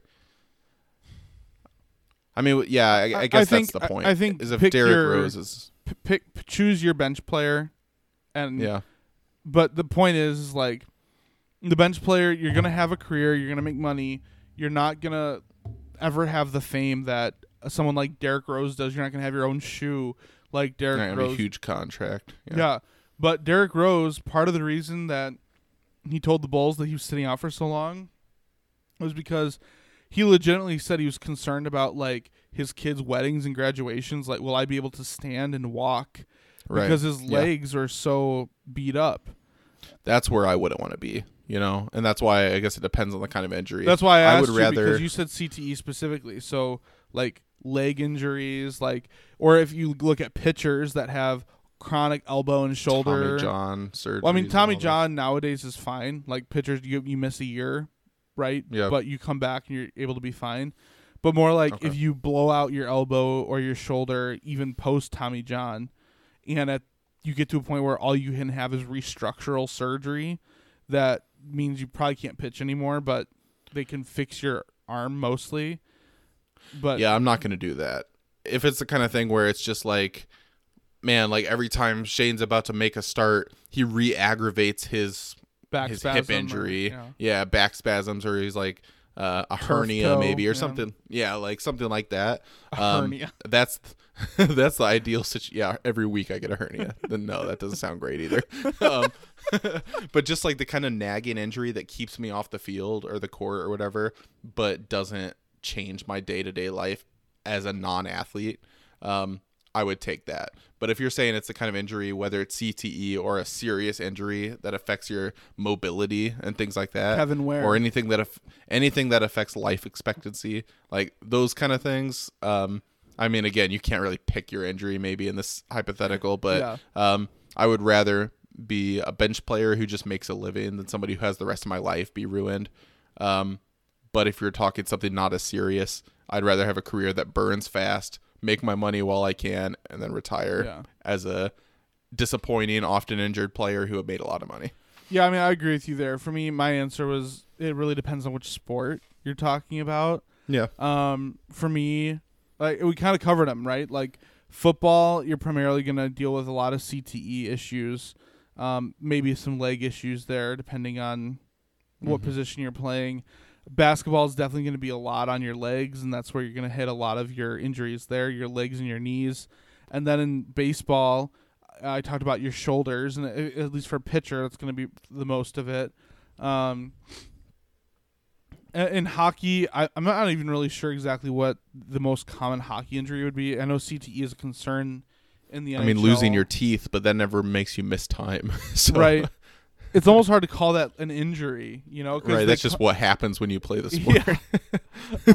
um, but uh, my my biggest fear with Yeah. hockey is mainly because I've seen the replay of it. But the the Clint Malarchuk injury when he got his I knew exactly what you were when he got say, his yeah. his throat slit open with an ice skate, like that, and that's happened more than once. Not to him, but to like other players in the league. that video was brutal. oh yeah. To watch, yeah. Well, it's so strange because you, it happens and you don't see anything at first. Yeah. Like nothing happens, and then the minute he takes his goalie helmet off, there's just puddle of blood on the Yeah. on the ice. It's just gross watching it, knowing what happened. Yeah. It just you just feel like sick watching it. Yeah. well. Speaking of things you'd be sick watching, um, would you rather get pooped on in real life once, like, yeah, or would you rather have rumors spread about you like wildfire that you like to get pooped on, even if you actually don't, for the rest of your career? I don't know This who is I'm referring always- to, so yeah, I don't know. Um, wow, both. No. Um, so this one, it's always been the question, right? Is like which one's worse, the actual thing happening, or everyone thinking you did yeah, it? yeah. Um, which has been a like an interesting hypothetical, not just for sports. Wow. Um, And if you if you do it, maybe you end up liking it. right. It's a win-win. so when it says rumors spread like wildfire, okay. If this is the kind of thing where it's just social media rumors, I'll deal with that. That's fine. But if it's the kind of thing where all my friends and family, like my wife and kids, are gonna spend the rest of their lives thinking this happened, then no. I'll actually have it happen oh. and not have the the rumors. Oh, but yeah, I guess it just depends how you define the rumors. Uh, what are your thoughts on that? Yeah, I I'd agree with you based on what you said. In my opinion, I was kind of thinking that these rumors are like everybody knows. Like Okay. everybody knows that you like to get like pooped on, except for you because you don't like to get pooped on. Like you are the only one that knows Oh, you don't wow. like it, but everyone else knows that you like it. Everyone else, then oh yeah, poop on me. Open up, yeah. I'm right now. Yeah, that's that makes it an easy decision mean, for me. honestly- like as easy as this can be, but As Yeah. listen, before becoming a dad, poop scared me a lot more. But since having kids, like poop, that's true. poop is like part of everyday life, and you just deal with poop on your hands and True. like. I mean, it would definitely be worse on my chest, but like OBJ reportedly liked, but He's gonna make a great dad. Yeah, he's gonna have no discomfort whatsoever. no, yeah, no shock factor when it comes to the, the poop. Oh, speaking of dads, you should go check out Dad Bod Central on Wednesday nights at 8:30 p.m. Central Time. Shameless plug. That's right. Speaking of plugs, we're so old school on this episode that we're not even really uh, doing ads. We have like one ad read on this. Normally we have like three or four. Yeah, we, it'll be. We'll miss the nuts.gov ad on this one. Yeah. Um, because yeah, we're not going to redo that ourselves. But yeah, tune in next week to hear your favorite ad again. yeah. All right. Well, what's what do we have next? Let's see. We have the weekly scorecast. Thunder sounds. Every week, our very own meteorologists Us. Throw out our hot takes and score predictions for big games around sports. Trust us because, like predicting the weather, we won't be wrong. Where's my music at? I'm not hearing anything. I was just about to say I completely forgot how this song goes. Your weekly scorecast. Figure figure it out, man. I'm about to read the ad. I need some music All right, in the I'll make it up. Your weekly scorecast is brought to you by Thrive Fantasy. Thrive Fantasy is a daily sports app for player props. So come prop up with Thrive Fantasy this season, especially now that MLB, NBA, NHL, NFL are back. Da-na-na, da-na-na. Over at Thrive. Fantasy, they've eliminated the need to do countless hours of research because they only ask you about the top tier athletes in a respective sport. You'll select various player props under different categories for each respective sport. Each prop has a fantasy point total associated with the over under based on its likelihood to occur. For example, you could take the over on collarbones Aaron Rodgers will break, or the under on how many of his family members will still send him a Christmas card. The more points a selection is worth, the riskier it is. Rack up the most points to win a share of the prize pool. So far, Thrive has awarded over 1.3 million in prizes since launching in 2018. So go right now to your App Store, Google Play Store, download the Thrive Fantasy app, or you can go to their website www.thrivefantasy.com. Use our promo code FN Fantasy when you sign up today, and you will receive an instant twenty dollar bonus on your first deposit, twenty dollars or more. So sign up and prop up today. Thunder sound. Dun dun dun dun dun dun dun dun dun dun dun dun dun dun dun dun dun.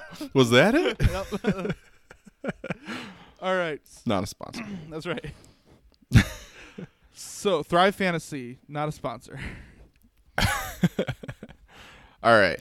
So as we look at our scorecast, uh, you want to start with NFL? Yeah, we don't need to run through all these games, but just like what games stand out to you. Um, but before we like just talk about games that stand out to you, let's talk about our NFC North games that we have going on because those are the Mhm. games that matter the most to us. So we'll start with the game that includes the most NFC North uh, teams, and that is the Detroit Lions at the Green Bay Packers. Mm. So I am going to be cheering for the Lions hard this weekend. I would love nothing more than to see the Lions beat the Green Bay Packers. The Lions have had a recent history of beating the Green Bay Packers somewhat soundly when the refs don't inter- intervene. Um, So quick side note: Clete, Clete, Ble- Blakeman, Bleakman, uh-huh. whatever his name is, the Uh-huh. ref from that game. He's refing this Oh game again this week. So thanks for that, NFL. Thanks a lot. that seems like an oversight, to be honest with you. Just like, yeah, even if that's completely unrelated, which whatever you believe, whatever conspiracy theories you want, listeners, but um, it feels like the kind of thing where maybe let's just not put him in that game for a couple years. You know, yeah, yeah. maybe avoid that because Um, it was well- our first game against them last year where we had those issues. so- saying that just kind of confirms what I was going to say anyway. But um, I I agree with kind of the notion out there that Aaron Rodgers is on a revenge tour. He was not happy with how the Packers offseason went without signing any extra help for him on the offense. So I think Rodgers is going to look forward to really I don't know. I think he's going to be looking to take it to everybody, any opponent that comes his way. Um, oh, he's gonna take it all right. that's right. Bend over and put put it in. Aaron Rodgers is a bitch. Uh, this is an unedited episode, everybody.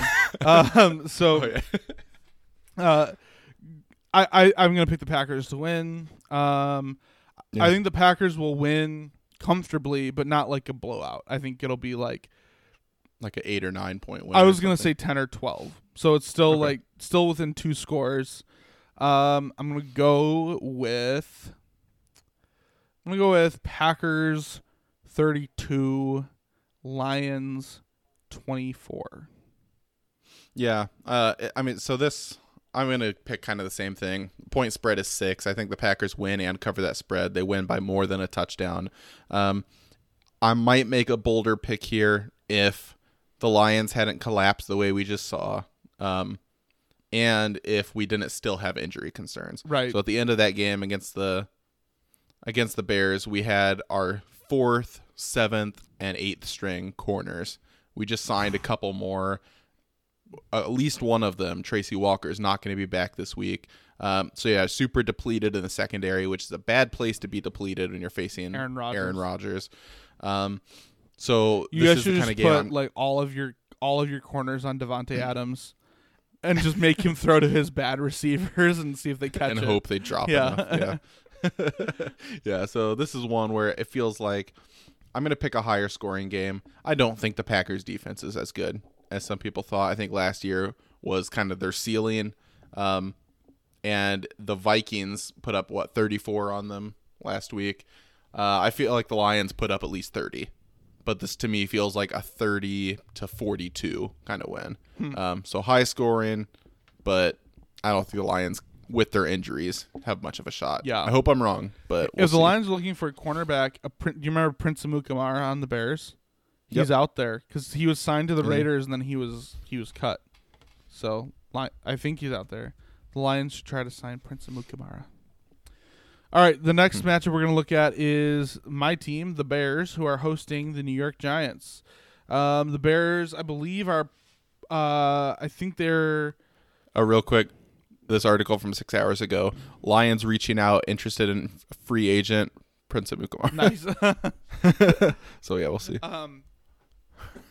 So, fun fact. Okay, so two Thanksgivings ago, when it was the Bears' twelve and four season, and they played at Detroit and thanks- on Thanksgiving, um, there was a certain. Uh, I think it was, I think it was Eddie Jackson had a pick six in that game, and the Bears did like this kind of like dance number in the end zone, and they had somebody like singing with the football and stuff, and it was supposed Mhm. to be like a Motown thing, like they were doing like Motown moves, and he was like pretending to be like James Brown, I think, or something, and it was Prince Amukamara who was doing that. So if he gets any pick sixes with the Lions, you can be in. You, you'll definitely have some good That's just touchdown a bonus, celebrations. yeah. yeah. Um, but so Giants at Bears. Uh, I think the Bears are favorited. I think they're at. I don't remember exactly how the numbers work, but I thought saw them at negative five and a half. Uh, yeah, five and a half points right now is the, the line. So that means that they're favored to win by five and a half points. Yep. Yeah, I think the Bears will cover that. I think Mm-hmm. that the defense will definitely show up against the Giants. They were slow against Detroit. They they let the Lions put up way too many points. I think that Saquon will have a much better game than he did last week against the Steelers. I think the Ba- So more than six yards. is that all he had? yeah, Oh, then yeah, he'll definitely have more than six. I know because I started him in my, our other fantasy league. Ah. Yeah. No, I, I was gonna say I, I see Saquon. I, I don't think he'll break hundred, but I see him rushing for like 80, 85. Like Yeah, I was gonna say like seventy and a touchdown or something. yeah, something but, like that. Um, Yep. But I, I see the Bears containing pretty well. I see them putting pressure on Daniel Jones. Um, I think the Bears will cover that point spread. I'm gonna pick the Bears to win. I think it's gonna be another ugly one. I think it is gonna require some form of Mitchell Trubisky heroics at the end again. Um, but I'm Hmm. gonna pick the Bears to win. Uh, we're gonna go with 28 to no, no. I want a field goal. We're gonna go with 30 to 24. Okay. I think the Bears win this 24-13. I also think they cover the spread. Um, Saquon will run in for a touchdown, but the Bears defenses will look better than they did against the Lions. And I, I mean, it's not even that they look that bad. I do think the Lions offense is good, Yeah. even with Golladay being out. So I think part of that with it being opening week and the Lions having um, a, a solid offense. Um, as bad as the rest of their team is, but I think they're going to look a lot better against the Giants. They contain Saquon for the most part, uh, win comfortably. So All right, next up is the Minnesota Vikings at the Indianapolis Colts. I'm gonna choose the Colts to be an upset here. I'm assuming the Colts are the underdogs. the Colts are favored by three, but Oh, it, so they're the home team, yeah. so it's probably they're just getting that edge because they're the home team. So. Um, I'm. I still think most people would view the Colts as the underdog here, but I'm gonna Mhm. pick the Colts to upset, win, beat the Vikings. It'll be a narrow victory, but they will win, and uh, there's gonna start to be some. There's gonna start to be some uh, very serious concern up in the Twin Cities, uh, starting at 0 and 2. So I think the Colts are to win. Uh, we're to go with 26 to 21 As much as I'd love to imagine that concern in Minneapolis, um, I do think they win this game, uh, 20 to 17. I just don't have much faith in the Colts. I do think the Vikings might be worse this year than I kind of projected them to be. Um, just maybe on some of the stuff I've seen. I mean, they had a tough matchup week one, so maybe they come out on fire game two. Um, but I just don't have faith in the Colts. Yeah. I think Philip Rivers is done and washed up. They already lost their top running back. I think Taylor will be solid, but it's a lot to ask for him to carry the workload uh, as a rookie. Um, yeah, I think the Colts go 0 and 2. Hmm. And there's a lot of questions in Indianapolis, like you said about Minneapolis. So, um, yeah, I'm going Vikings.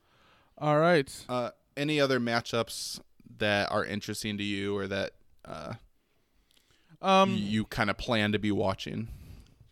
I um hmm. I I don't know how much of this game I actually will watch. I'll check in on the Thursday night game, um, Bengals at Browns, um, Hmm. mainly because I haven't watched any of Joe Burrow yet this season, and I think it's a very likely scenario that Joe Burrow will show up Baker Mayfield, and I, I just am kind of curious to see Hmm. how that plays out. So that's my one thought there. Uh, I'm not even saying necessarily the Bengals win that game. I'm just saying I think Burrow, as by season's end, will have a better opinion by most people than Baker Mayfield. Oh, gotcha. That's kind of what my opinion is. I'd love to see the Bengals win this, just because I'd love to see the Browns go 0 and 2. Another year of big expectations, Yep. talent all over the roster, and Nothing. uh, yeah, nothing to show for it. So Th- there's this one game really intrigues me, and it's the Washington football team and the Arizona Cardinals. Mhm. You're looking at Same. two yep, teams that are on the come up. You have the Cardinals, who I would say definitely have a more complete team right now than the Red, well, almost said the Redskins, than the football team does. how dare you? Yeah, whoops.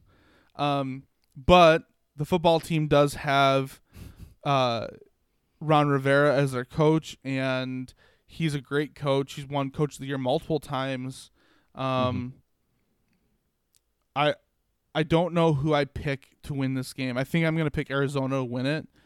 Um, but it, the game is gonna be interesting. Um, you also have, in theory, here Ron Rivera is technically a defensive-minded coach, and what is Washington's strong suit? It is their defense at this point. Eight Yep. sacks against Carson Wentz and the Eagles last week.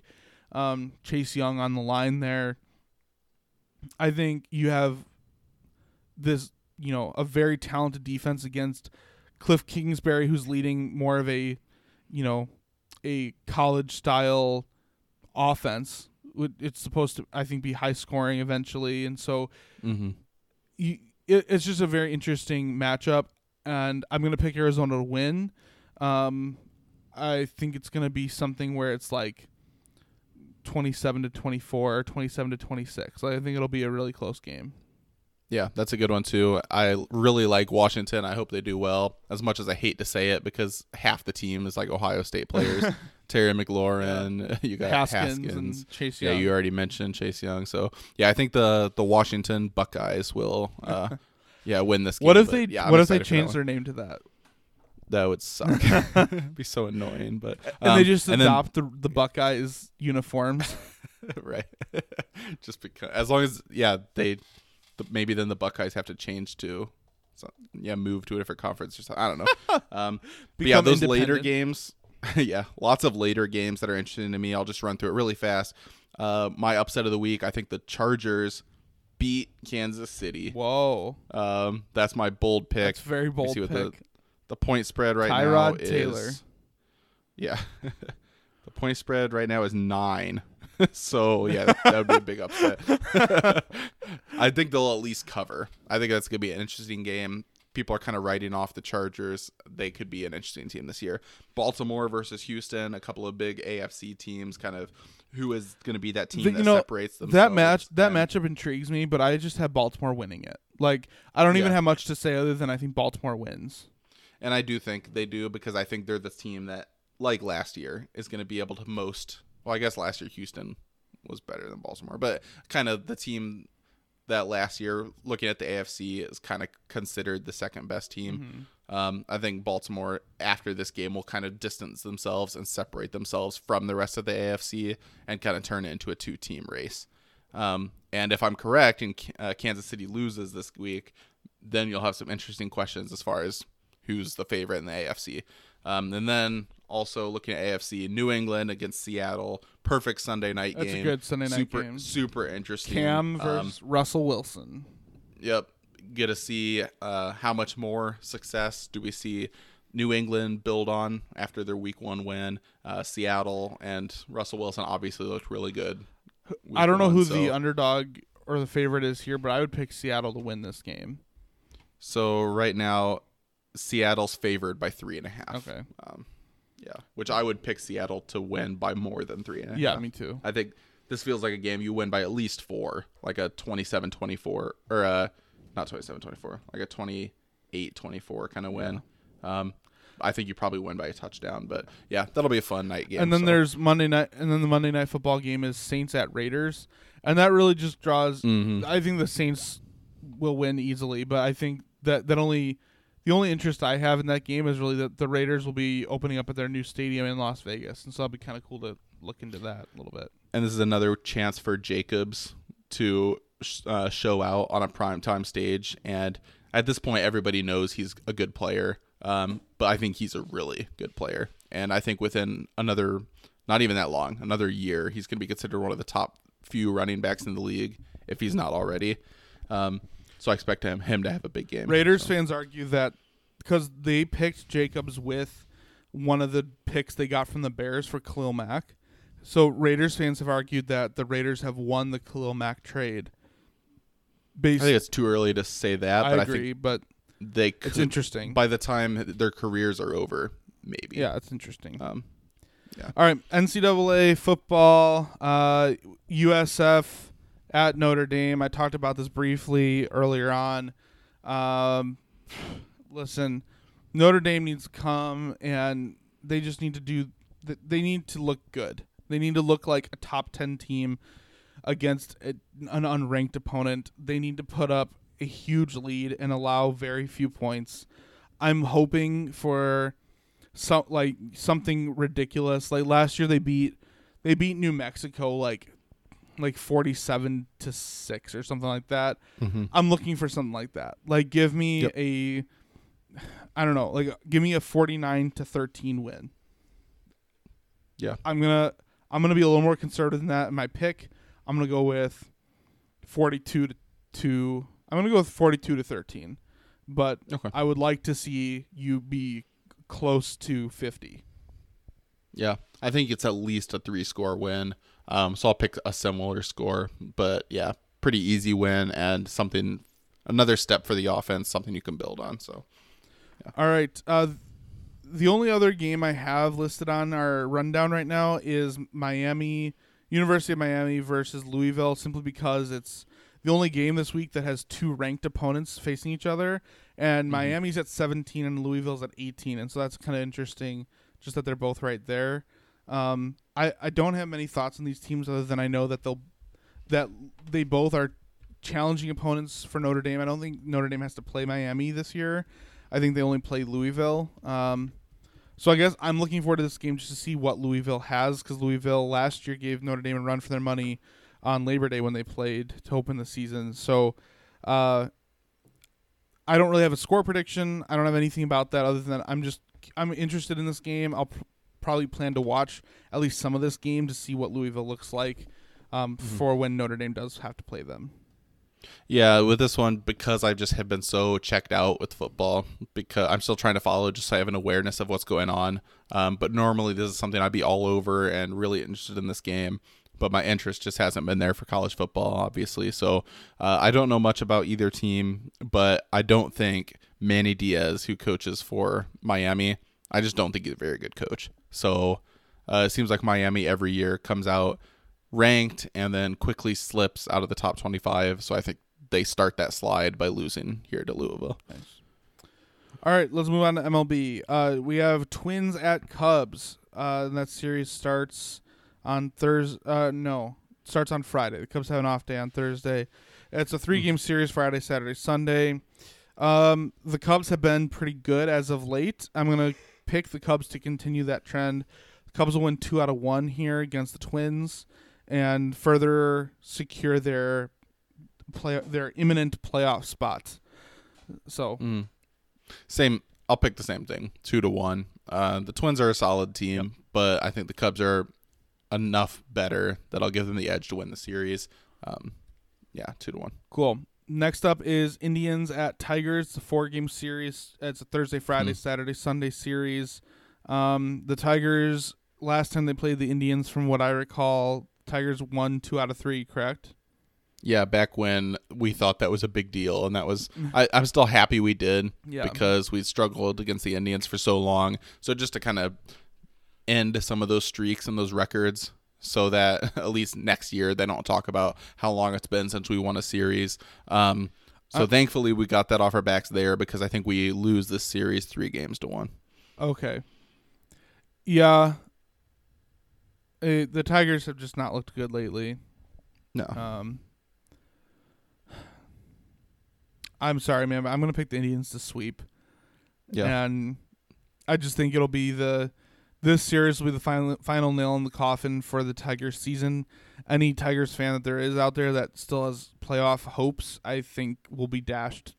Even really two games into this series against the Indians. and I agree. I think it'll. I think it's three to one, but three one is also enough to basically effectively end playoff hopes. Yeah. So, um, yeah. All right, next up we have Cubs at Pirates. That's next week's Monday, Tuesday, Wednesday series. Um, I I think this will actually be an interesting series to back up from the Twins one because I think the Cubs will look really good against the Twins, and then I think the I think the Pirates series is almost like a trap series. Like I think I think the Cubs will. I think it'll be a. I think the Pirates will win two out of the three, and I guess this is my bold pick of the. Th- th- yeah, this is my bold pick out of our MLB selection here. I just, uh, I don't know. It seems like a very Cubs thing to do to like basically secure your playoff spot, beating the Indians and the Twins back to back, and then you go and play the Pirates, and you just kind of like, you're kind of in a lull. You're just kind of waiting for the postseason to start. I don't know Mhm. if at one point, at what point Ross might start to maybe lessen the reps of some of his players to try to get them rested up for the playoffs. I have no idea when that would start. Um, Hmm. So again, Yeah. my bold pick is going to be the Pirates take two out of three against the Cubs. And that is bold because the Pirates are terrible. They're very and bad. They've went they've went two and eight their last ten. But I like what you said there. Um, so I'm gonna pick the Pirates to win one game. They'll still lose the series two to one. Okay, cool. And then last we have Tigers at Twins. It's a little two game series. Uh, I'm gonna pick a split here just because after I picked the Indians to sweep the Tigers, Tigers are gonna be uh, desperate for a win. I think they'll scratch one across against the Twins. Yeah, I think we get one of these games here, depending on pitching matchups. Um, our offense just isn't consistent enough to win games regularly, uh, but I could see us putting up six, seven runs in one of these games Yep. and uh, getting a split here. All right, NBA. We alluded to earlier. Lakers versus Nuggets. Uh, you said you think the Lakers will pretty much win handily in this series. Um, yeah, my bold prediction is once again the Nuggets find themselves down three to one. The memes are flying, everyone's talking, and then the Lakers win the next game to win in five. That actually seems really accurate. that seems like something that definitely happened. But to be different, to be bold, I'm gonna give the Nuggets that crazy, crazy strong will they have. What's the matter? I'm just waiting to see. Are you going to do it? Are you going to pick them to go to the finals? No, I'm not gonna. I'm gonna pick the Lakers Oh. in seven. I'm gonna pick the Lakers in seven. But I'm gonna give. Well, that's respectable. I'm gonna give the Nuggets pushing the Lakers to seven, and LeBron closes it out. He stops the stops the silliness, and moves on with the Lakers. Uh, next up, Cel- Celtics versus Heat. Heat lead one nothing. Uh, you you alluded to earlier saying that you feel like this is definitely a like a seven, six seven game series. It just has that feel to me. Yeah. Yeah. Um, man, I really liked the Celtics, but after seeing the way the Heat played, and the way the Heat just dominated the Bucks, it's hard to pick against the Heat. Yeah. I'm I'm gonna go. This might be I would call this slightly bold. I'm gonna go the Heat. Okay. The Heat in six. Okay. The Heat are obviously the hot pick, Yeah. pun intended. Um, but yeah, they, I mean they've been playing like the best team in the NBA.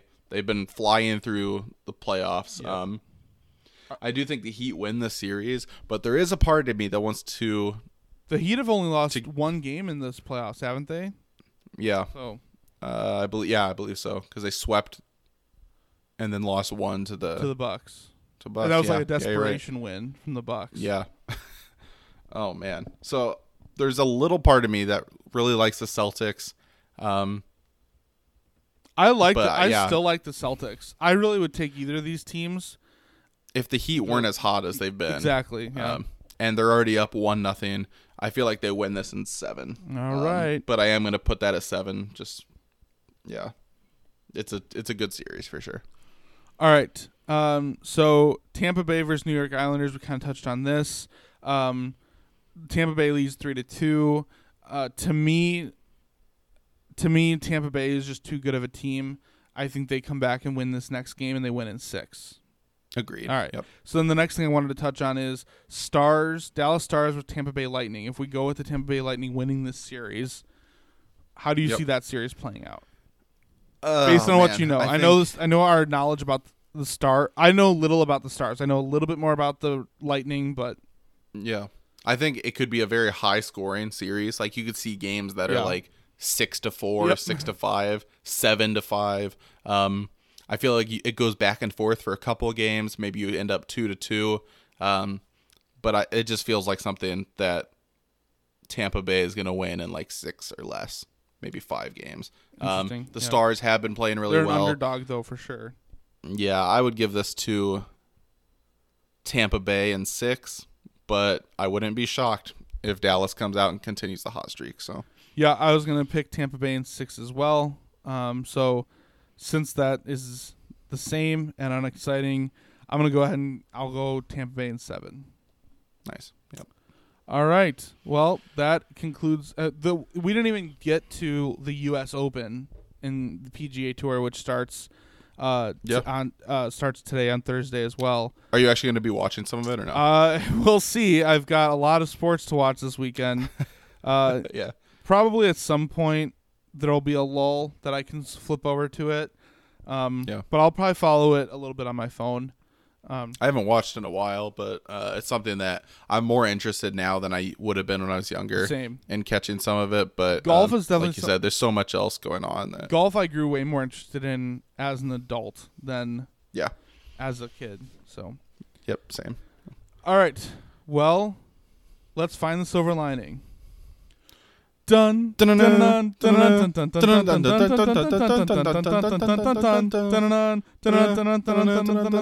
dun Hi ho Silver away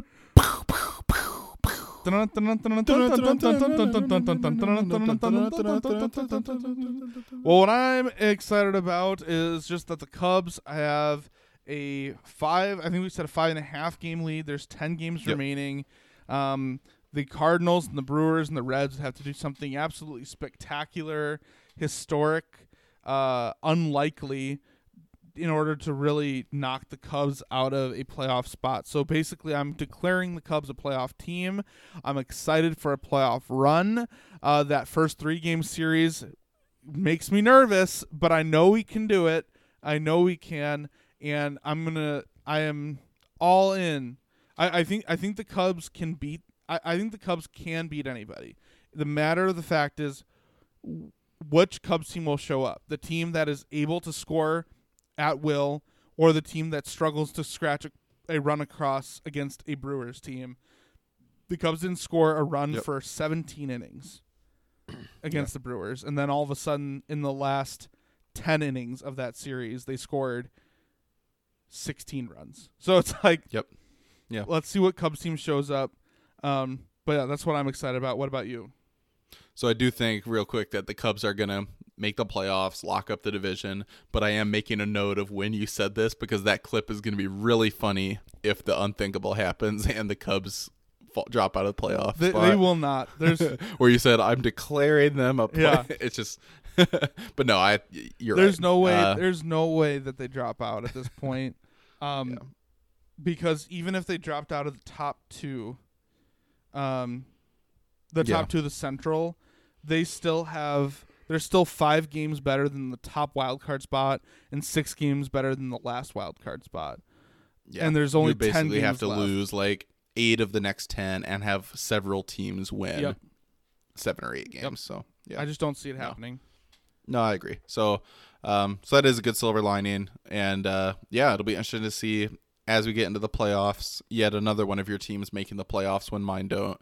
So uh, we'll Right. both have a team we can kind of track. And right now it'd be interesting. The Cubs would play the Phillies, and the Phillies are an Hmm. interesting team because that's a team that uh, not exactly like the Browns, but they're like the Browns in the sense that they have Yeah.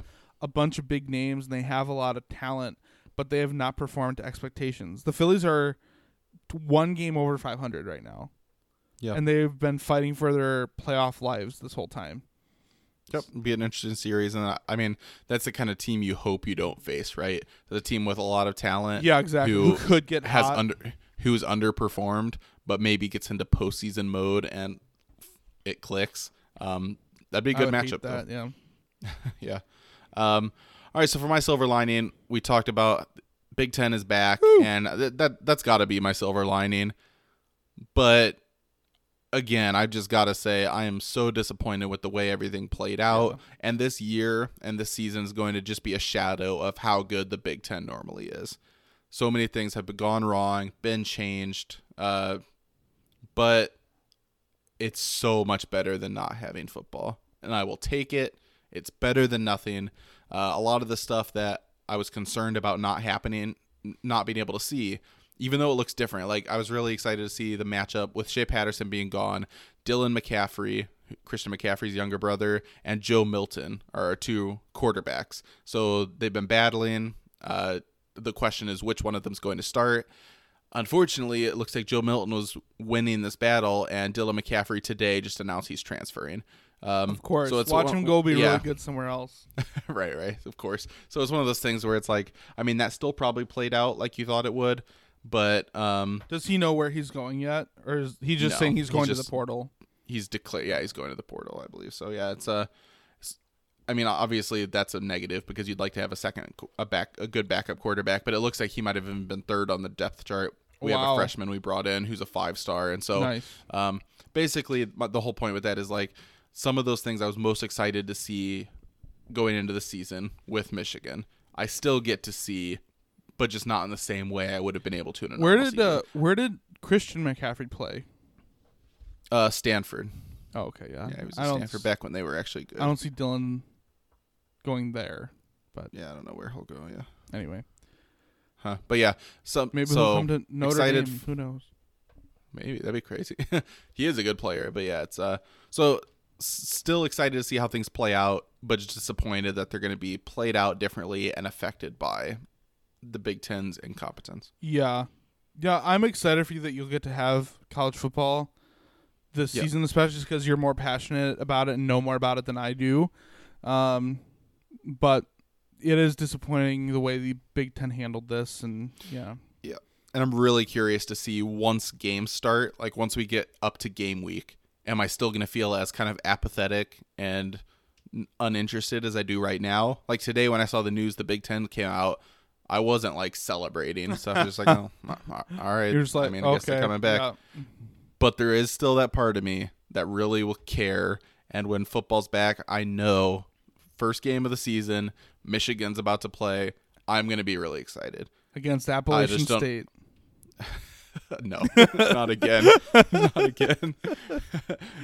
um, I just don't know how much that's going to be limited Yep. by everything. So we'll see, but I'm excited to find out. for sure. Well, that was uh that was hopefully if if you made it this far, then you're a true listener through 50 episodes because our our version of our music was not great, but we appreciate What? I thought it was phenomenal. I Except for when I completely forgot that one song. I'm a realist here. All right. So I appre- I appreciate you guys. Dun dun dun dun dun dun dun dun dun dun dun dun dun dun, dun. Dun dun dun dun dun dun dun dun. Well, that's what we're frustrated about today. What about you? Share your frustrations with us or about us at Real FN Podcast on social media or Frustration Nation at shootyourshotsports.com. Go voice your frustrations and leave us a review. And if you're frustrated that this episode is over because you want to hear more, be sure to look for new episodes every Tuesday, Thursday, everywhere you can get podcasts, and be sure to subscribe. If you get as frustrated as we do, or you just enjoy hearing us gab, consider supporting the show on Patreon for a monthly subscription or Venmo tip jar for a one time donation. Every little bit helps. Even one dollar, which is a dollar more than either of us spend on voice lessons, makes a big difference for us. We appreciate the support. Now get out there and frustrate the hate.